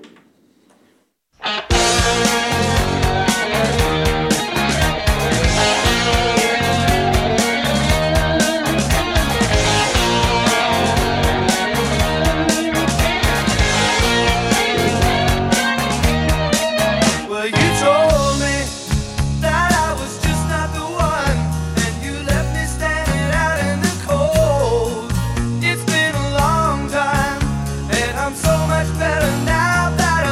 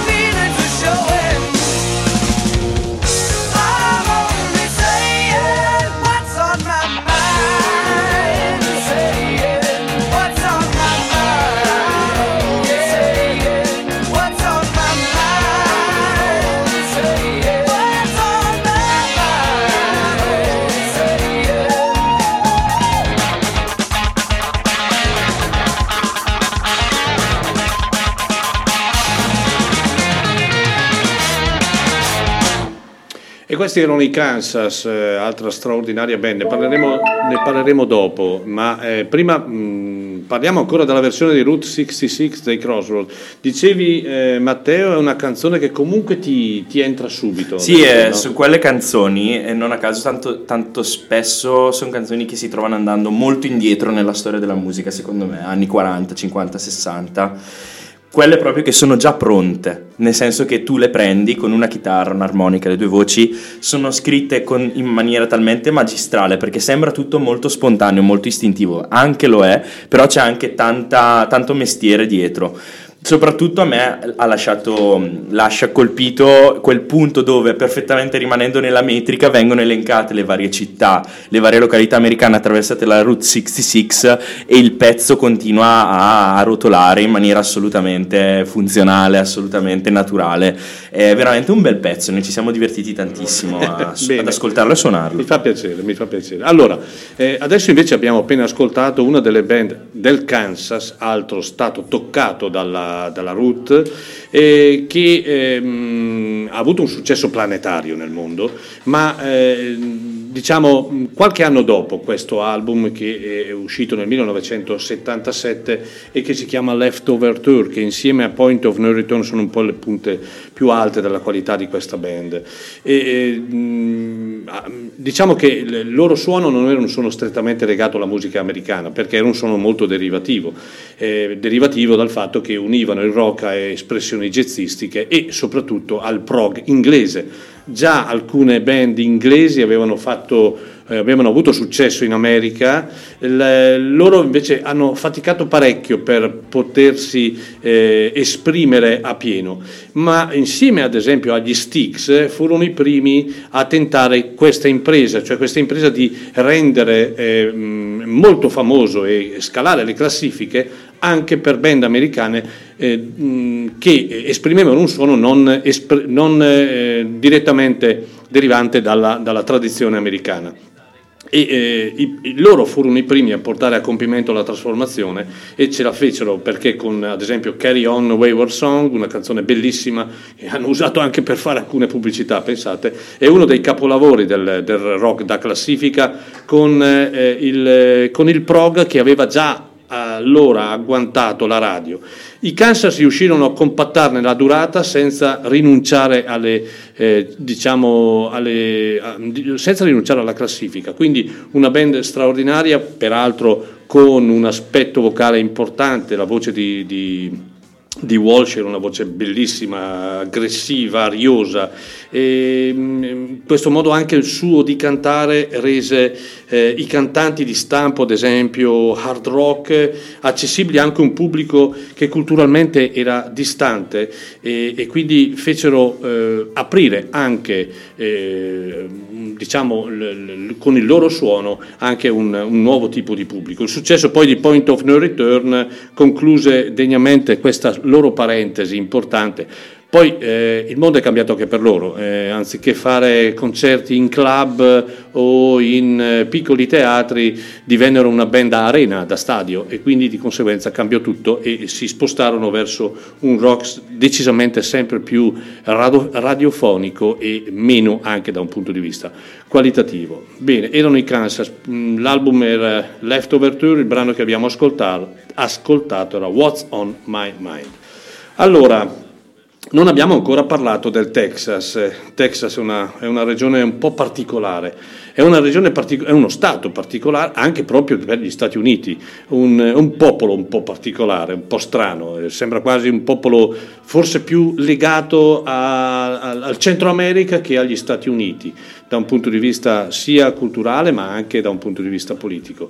In Texas però ci sono tante realtà musicali, tanti modi di esprimere una grande musica, dal Texas blues al cantautorato, al folk singer, al modo di interpretare ad esempio il blues come i ZZ Top, che sono una fonte importante di evocazione del messaggio lanciato dai Kennedy, cioè l'unione fra il blues e il boogie. E ecco, potevamo scegliere qualunque artista, ce ne sono tanti. Io ho scelto un artista che ho avuto la fortuna di portare a Chiari qualche anno fa, un artista che è uno dei più rappresentativi proprio per la descrizione dei luoghi, dei terreni, del territorio del Texas. Un artista che sembra perennemente incazzato, e forse lo è, ma un artista straordinario. Io lo conosco anche personalmente, ma musicalmente dal primo album che pubblicò parecchi anni fa, prodotto da John Mellencamp.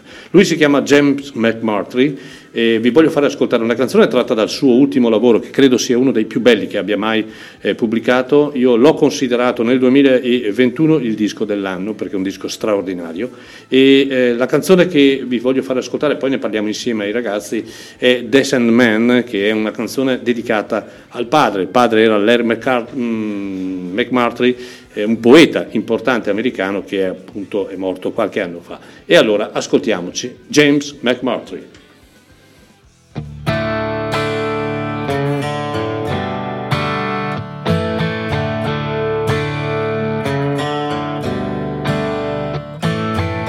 He is more than just a decent man, best friend I ever had.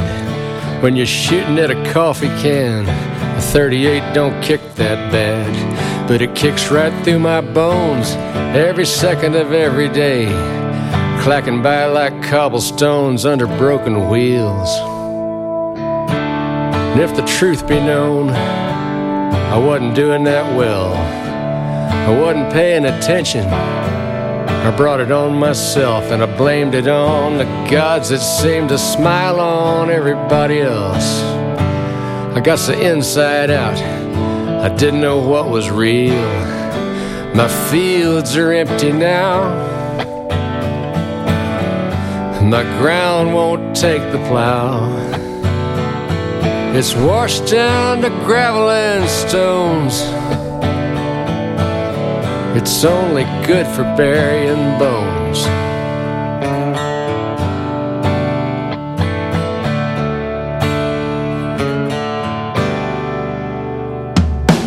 I took the pistol off the wall, somebody hollered, put it back. Sit down, Dad, before you fall down, you got no earthly use for that. But I slipped out the kitchen door, saddled up the swayback mule, cinched her tight and swung on board, rode off like a drunken fool, rode right on off the world, just like it never mattered none. There wasn't nothing but me and the hurt and the biting cold and the heft of that gun, and the pocket of a sheepskin coat, moonlight in a madman's eye, for the unfairness of it all, surely something had to die. My fields are empty now, my ground won't take the plow. It's washed down to gravel and stones, it's only good for burying bones.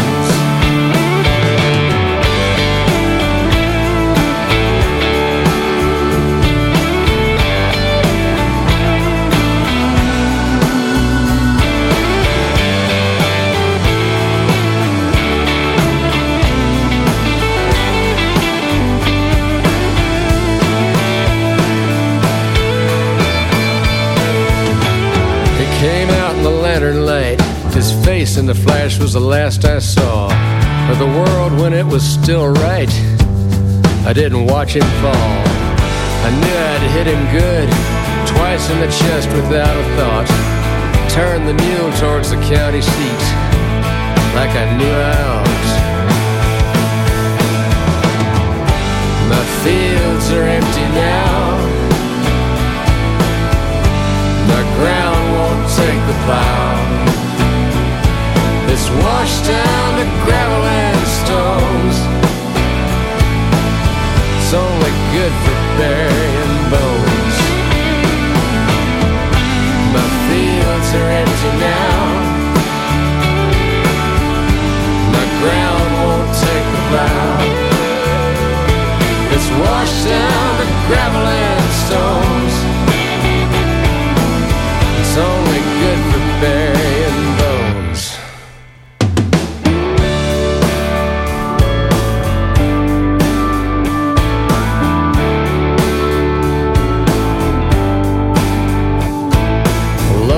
comes to visit, just nothing I can say. We sit here of an afternoon till it's time for her to go away. She rides home on that same mule that brought me to this place. Don't know how she even stands to look upon her daddy's face. He is more than just a decent man, best friend I ever had. When you're shooting at a coffee can, 38 don't kick that bad.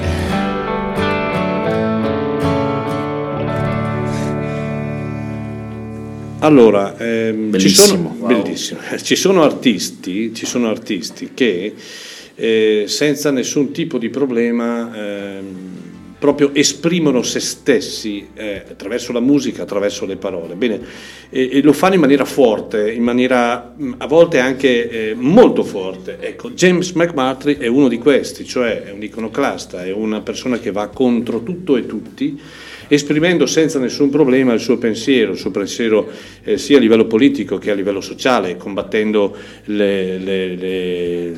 la non logica delle guerre, ad esempio, e lo fa attraverso le canzoni, e lo fa in maniera forte. Per certi versi direi che è il cantautore che più io personalmente ho avvicinato a Warren Zevon. Warren Zevon un'altra icona del cantautorato rock americano.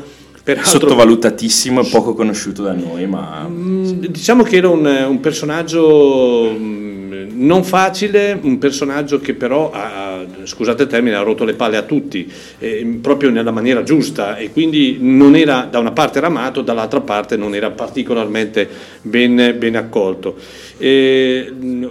Questo album di James McMurtry, che si chiama The Horses and the Hound, è stato registrato in California, non in Texas, proprio dove registrava gli album Warren Zevon, e in un'intervista James McMurtry ha sottolineato che sembrava che la presenza di Warren Zevon ci fosse comunque in quello studio. Ricordiamo, Warren Zevon ha scritto delle pagine memorabili del cantautorato rock americano e tanto da amare talmente la musica di, tra virgolette, quasi morire nello studio di registrazione. Nell'ultimo album, Live Killia, un album struggente, proprio sincero come pochi, e nel momento terminale, sì, appunto della sua vita. E, ecco, questo è anche James McMurtry, un artista davvero molto riservato. Sembra noi l'abbiamo chiaramente conosciuto per quel giorno in cui è venuto a Chiari con la band.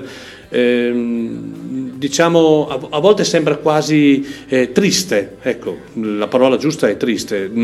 Sorrisi ne fa pochi, anche durante le fotografie che vengono scattate con che so io, i fans o altri. Il sorriso è veramente una cosa molto rara, però è un artista assolutamente da amare e da conoscere per chi non lo conoscesse ancora. E lui è un texano, figlio di Larry McMurtry, questo grande poeta americano particolarmente famoso che è deceduto qualche anno fa.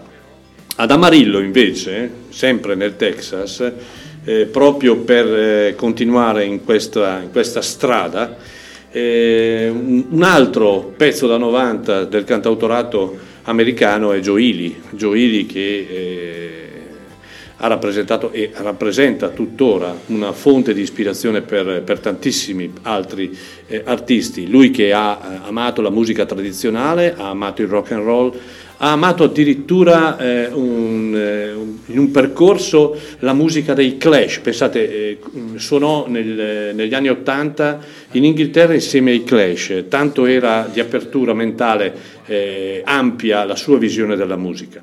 Il suo momento, direi migliore da un punto di vista artistico, anche se di dischi brutti in realtà non ne ha mai pubblicati, è stato Letter to Laredo, un album e un momento importante sia da un punto di vista compositivo ma soprattutto da un punto di vista musicale, quindi con una base fortemente rock ma densa di musica tradizionale e addirittura anche con l'introduzione della chitarra flamenco del chitarrista Taya, un chitarrista di origine olandese. Questo album venne pubblicato nel 95-96, se non ricordo, e noi nel 98 lui fece questa tournée europea Abbiamo avuto l'onore di averlo a Chiari, ancora purtroppo non esiste più, nel cinema comunale, bellissimo, strapieno, con questa formazione, una formazione fantastica, fu un concerto davvero da ricordare.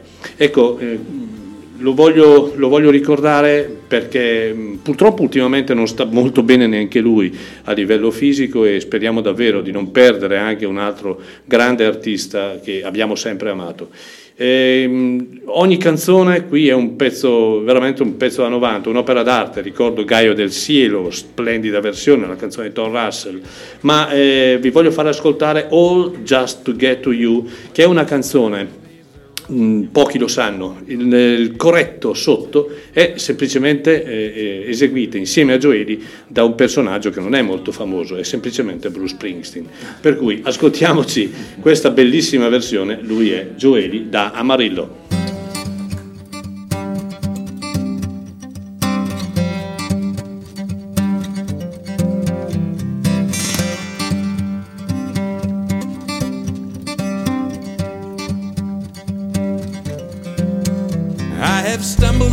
Plains staggered in the wind, stood at a crossroad or two, cried to a river, swept to the sea, all just to get to you.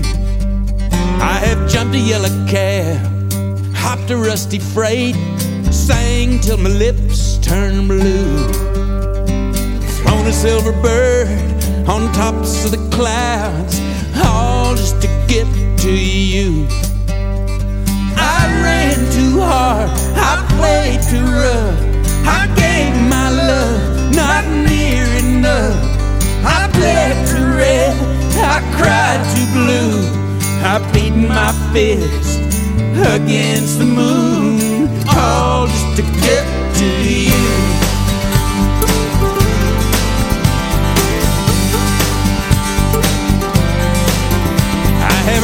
From St. Paul to Wichita Falls, called you from sunny Baton Rouge. I hocked everything from my watch to my reins, all just to get to you. I ran too hard, I played too rough, I gave you love, not near enough. I bled too red, I cried too blue, I beat my fist against the moon, all just to get to you.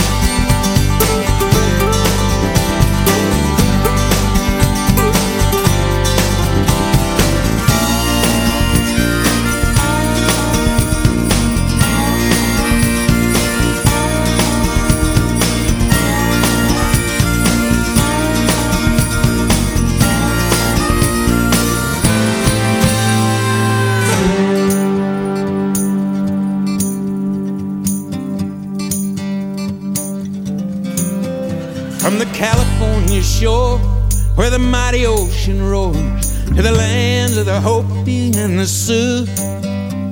I walked the desert sands, crossed the Rio Grande, all just to get to you.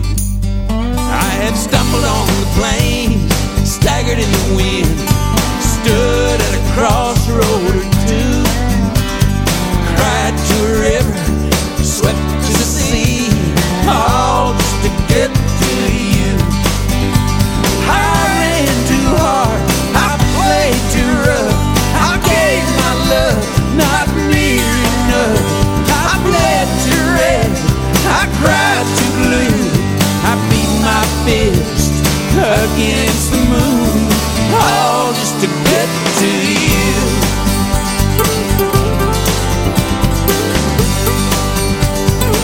All just to get to you.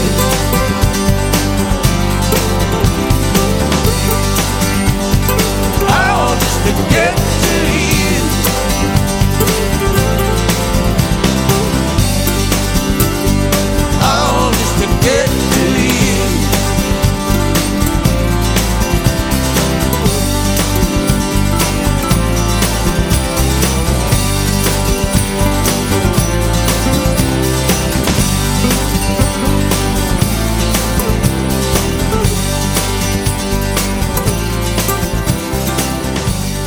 Ecco, qui Gioiri ha toccato l'apice da un punto di vista creativo, da un punto di vista di espressione sia musicale che di scrittura, accompagnato da una super straordinaria band in questo Letter to Laredo, album dell'anno, 5 stelle, ormai si danno a pochissimi album.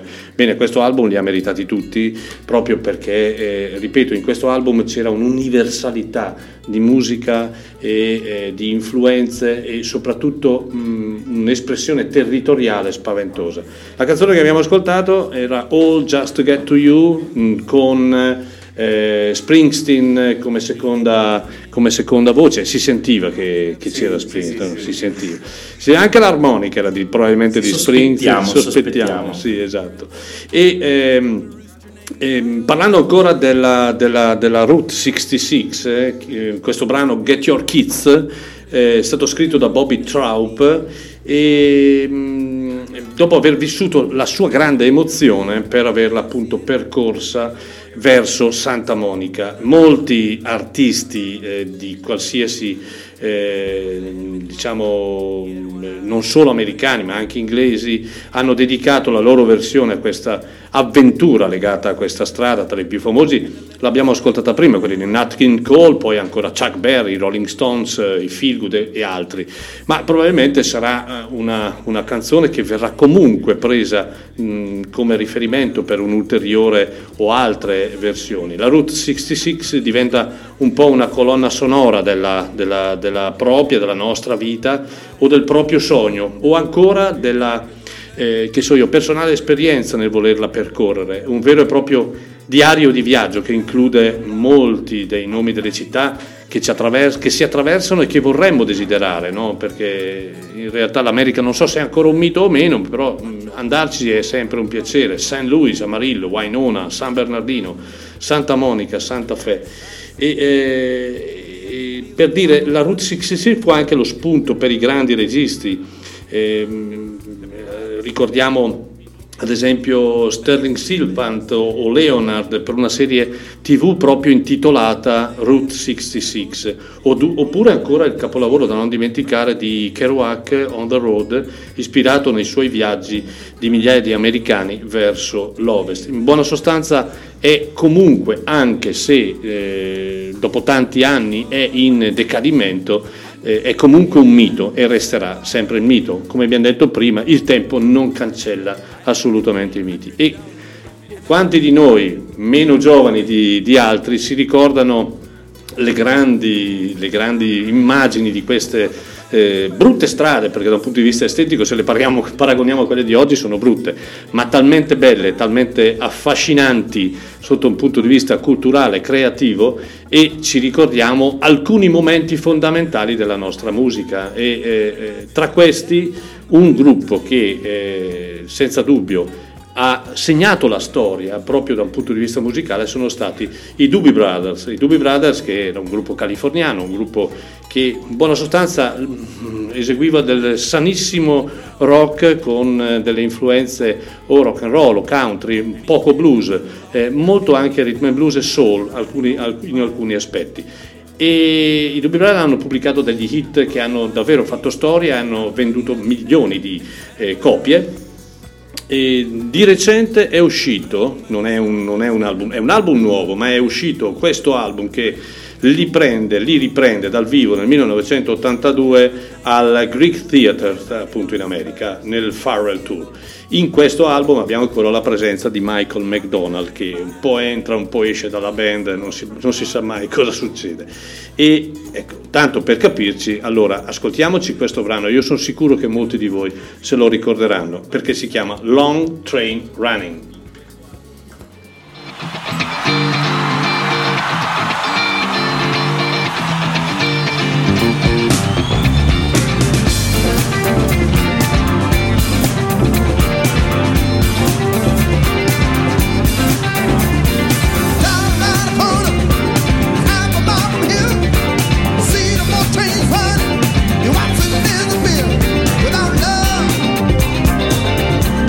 Where would you be right now?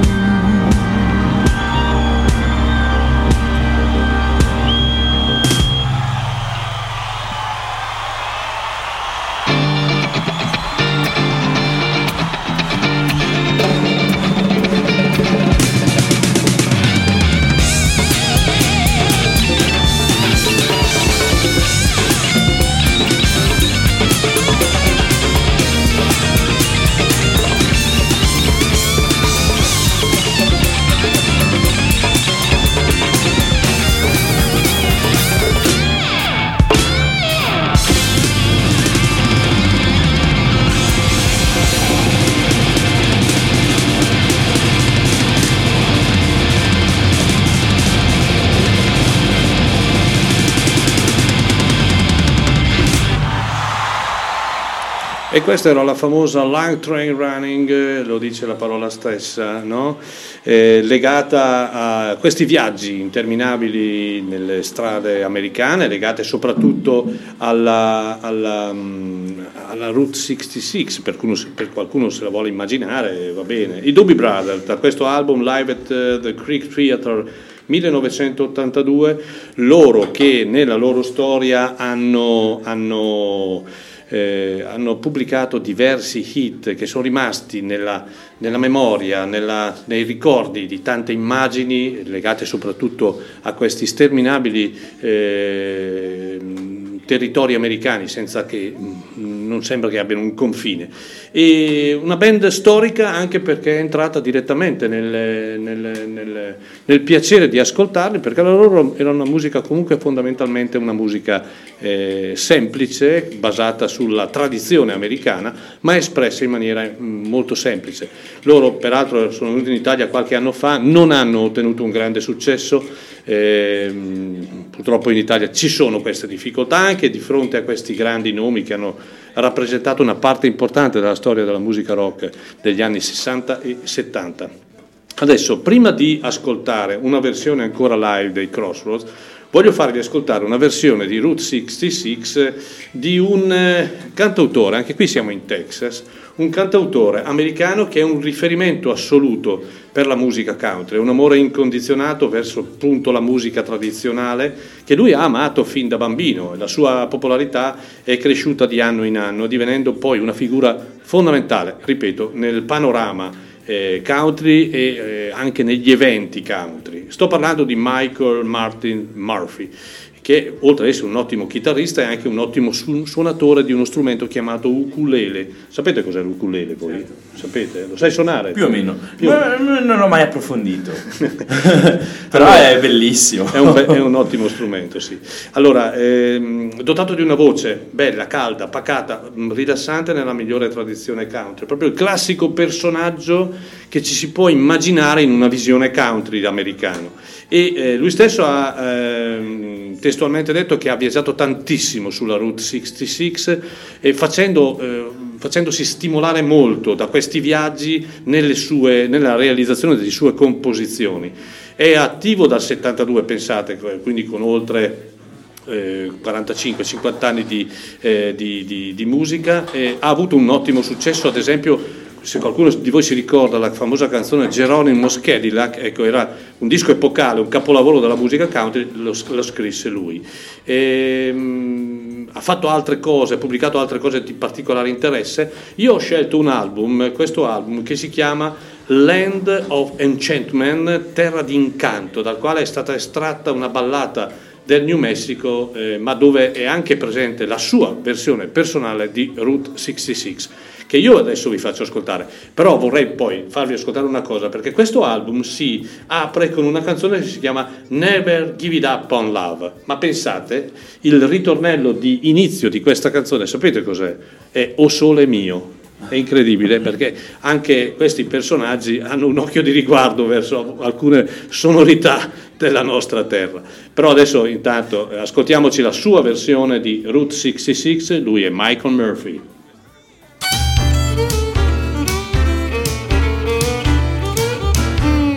If y'all ever plan to motor well, take my way, the highway that's the best. Get your kicks on Route 66. It winds from Chicago to L.A. More than 2,000 miles all the way. On Route 66, it goes through St. Louis, Joplin, Missouri, Oklahoma City. Looks oh so pretty. You see Amarillo, Gallup, New Mexico, Flagstaff, Arizona. Don't forget Winona, Kingman, Barstow, San Bernardino. Won't you get hip to this kindly tune? You make that California trip. Get your kicks on Route 66.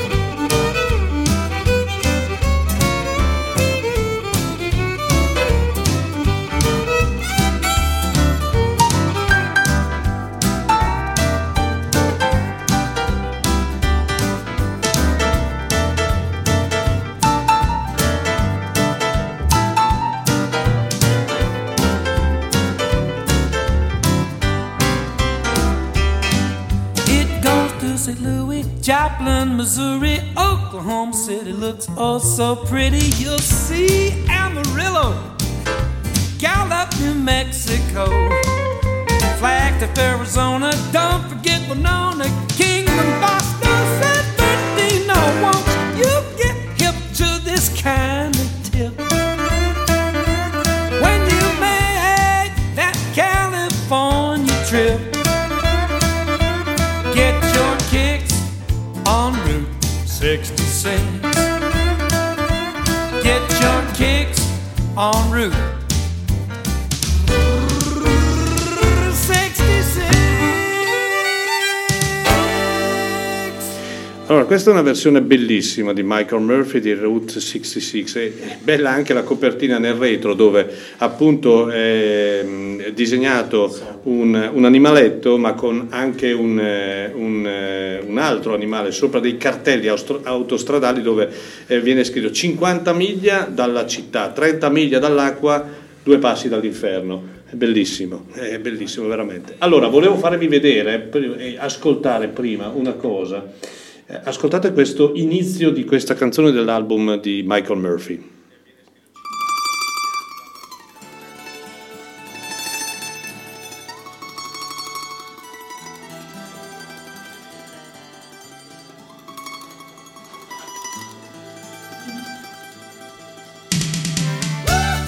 Quindi poi riprende il Never Give Up on Love con l'introduzione di O Sole Mio, una cosa che è particolarmente simpatica per questo artista che in America, ripeto, ha un grande successo, perché comunque in America la figura del countryman è ancora una figura di grande successo. Ricordiamoci il panorama di Nashville, ad esempio. A Nashville ci sono artisti planetari veramente di successo incredibile. Adesso però torniamo a casa nostra ancora con Matteo e Andrea Corvaglia con i Crossroads e ancora dal vivo, così qui in parte a me, con una chitarra e con un'armonica e con tanta voglia di farsi sentire da voi in un brano che si chiama Basking Out, e ascoltiamoceli, forza! One, two, three.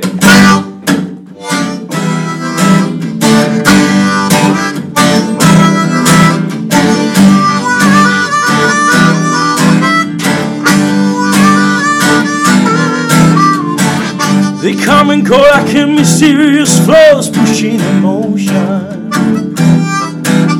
They cast a fast look at our guitars on the edge of the sidewalk. So many stories, so many different times. Couldn't turn them out even with double lines. The space shot too late to stop and take our fate. Why not give up? They float home. Start on, time is short and the road is long. So long, so long, we will listen to our song. We're busking out on Monday. We're busking out on Monday. We're busking out on Monday. We're busking out on Monday.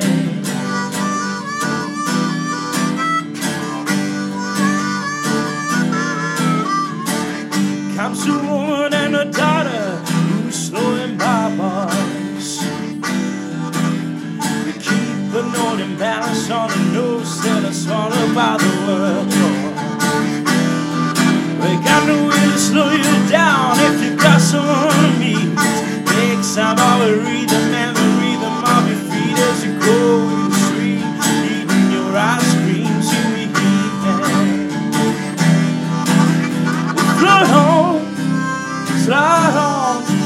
is short and the road is long. So long, so long, we'll listen to our song.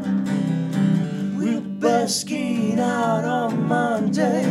We're busking out on Monday.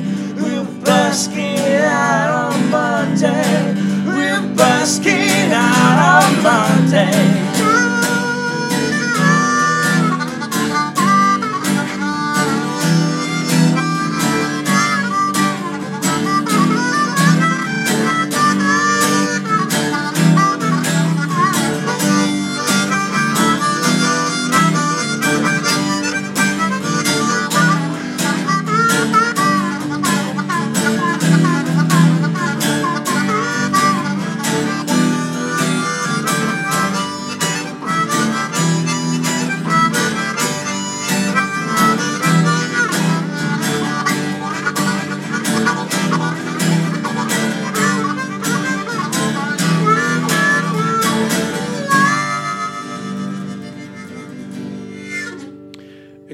E questo era Busting Out dei Crossroads, qui in diretta per voi. È una bellissima canzone tratta da...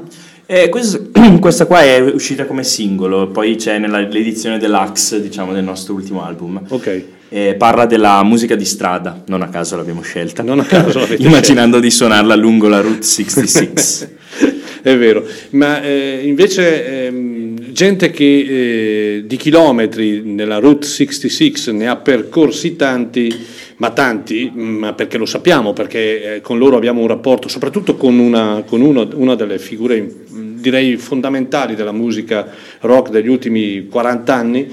Ne abbiamo parlato, e sono i Blasters che purtroppo dovevano essere presenti lo scorso luglio nel festival, ma che per problemi legati alla salute di Phil Alvin hanno dovuto declinare e quindi annullare il concerto. Con loro e soprattutto con Dave Alvin, che a Chiari ha presenziato esattamente 5 volte, 2 volte i Blasters, abbiamo parlato di tante situazioni legate ai viaggi, legate a questi innumerevoli chilometri percorsi con dei furgoni, con delle macchine, sempre con degli strumenti e via. Lui si era legato molto a una nostra struttura chiamata San Bernardino, perché evocava appunto il San Bernardino americano. Ecco, loro hanno una parte fondamentale della musica americana, perché sono riusciti in un periodo post-punk a far rinnamorare agli americani lo spirito del rock, del rock and roll, del rockabilly, e unendolo anche a dei elementi derivanti dal movimento punk. Poi la storia per Dave Alvin è cambiata, le vie si sono separate fra i fratelli, sappiamo benissimo quello che ha fatto Phil Alvin, sappiamo benissimo quello e tanto che ha fatto Dave Alvin.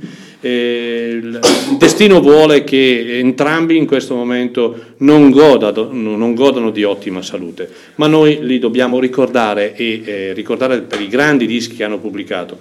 Questo tra tutti è tra i più belli, che è uscito nel 1982 o 83, non ricordo esattamente, ma ve lo dico subito. No, sì, 83, e che si chiama Non Fiction, un album splendido dove abbiamo la presenza di tutti i Blaster, e compreso anche Steve Burling, che poi andrà a comporre a completare la formazione degli Los Lobos. E un brano splendido è Red Rose, loro sono i Blasters. When the preacher started shouting, she couldn't believe her eyes.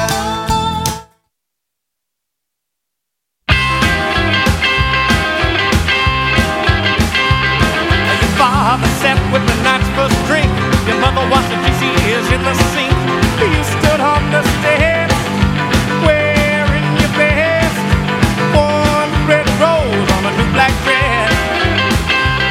Well, we walked up to the power lines. I dreamed about it 1,000 times. You weren't like the rest, one red rose on a new black dress. One red rose on a new black dress.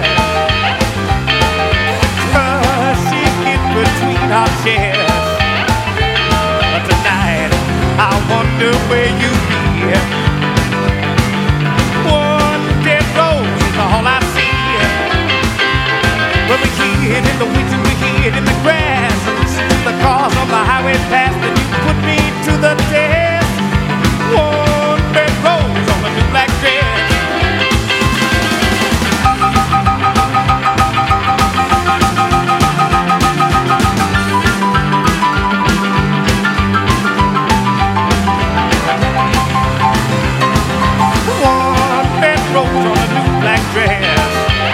you be. One dead road is all I see.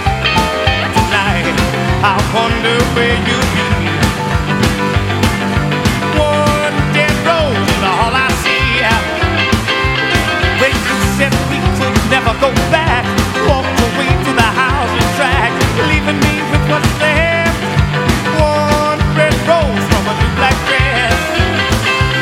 Well, it's a one red rose on a new black dress, crushing it between our chests. I wonder where you be.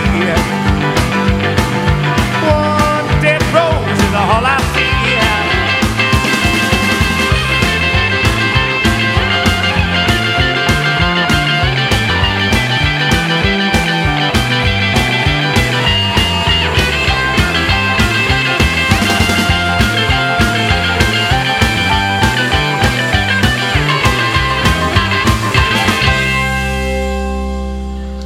E questa era la famosa Red Rose dei Blaster, la formazione mitica, la prima formazione ancora con il piano di Gene Taylor.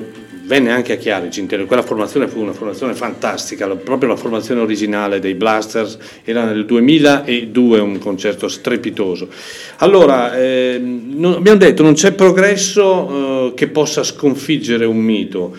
E la Route 66, soprannominata la grande via diagonale o il Corso d'America oppure The Mother Road, è la più amata dai viaggiatori di tutto il mondo, sia per la sua fama ma anche per la bellezza del suo percorso, seppur con tutti i problemi di cui abbiamo parlato.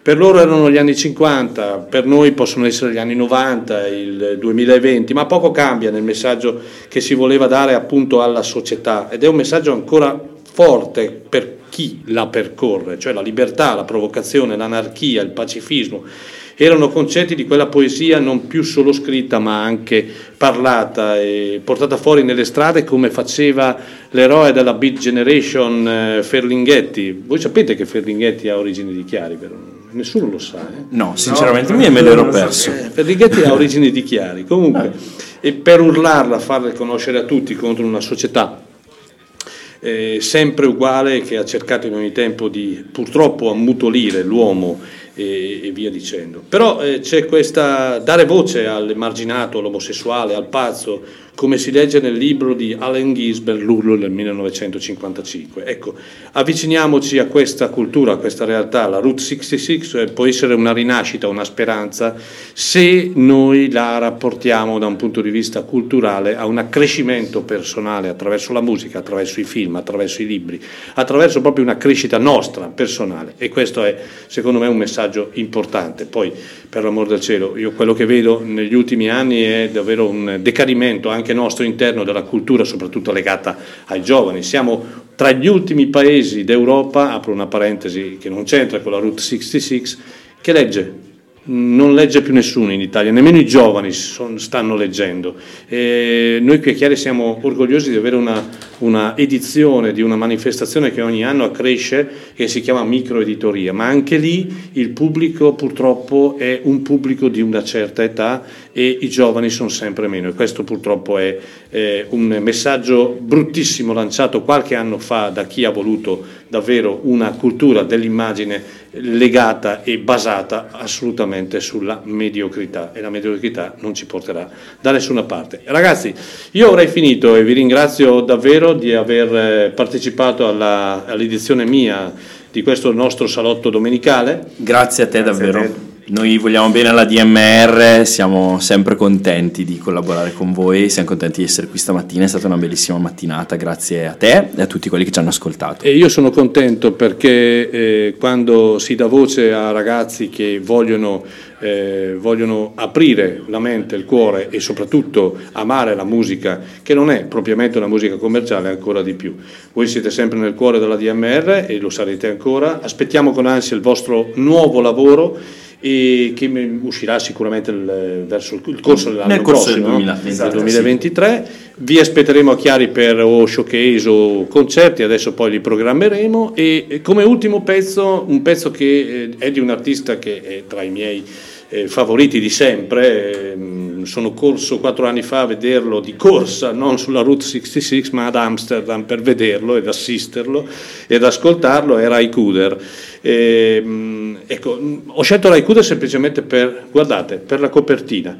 La copertina della Route più esplicito di così. Più esplicito di così, per la copertina di questo album che si chiama Live on Air ed è dove viene fotografata diciamo un tratto della Route 66 che in fondo si intravede il Grand Canyon, quindi da un punto di vista di immagine mi ha stimolato questo album, anche se magari da un punto di vista di concretezza, di contestualità magari c'entrava poco, ma chi se ne frega, non è un problema, non abbiamo regole.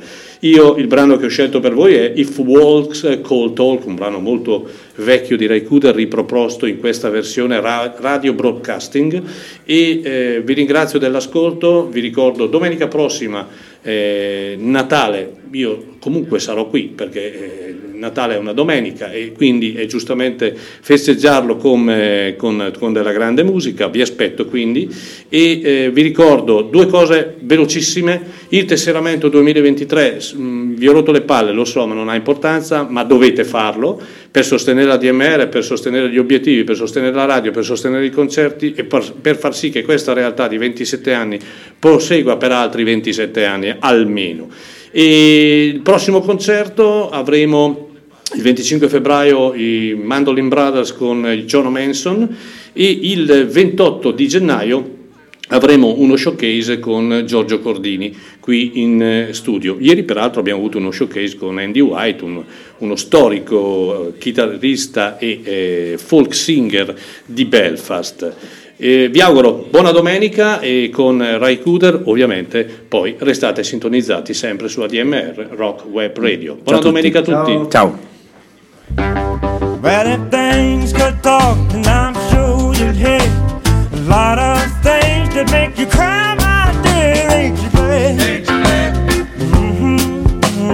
Ciao.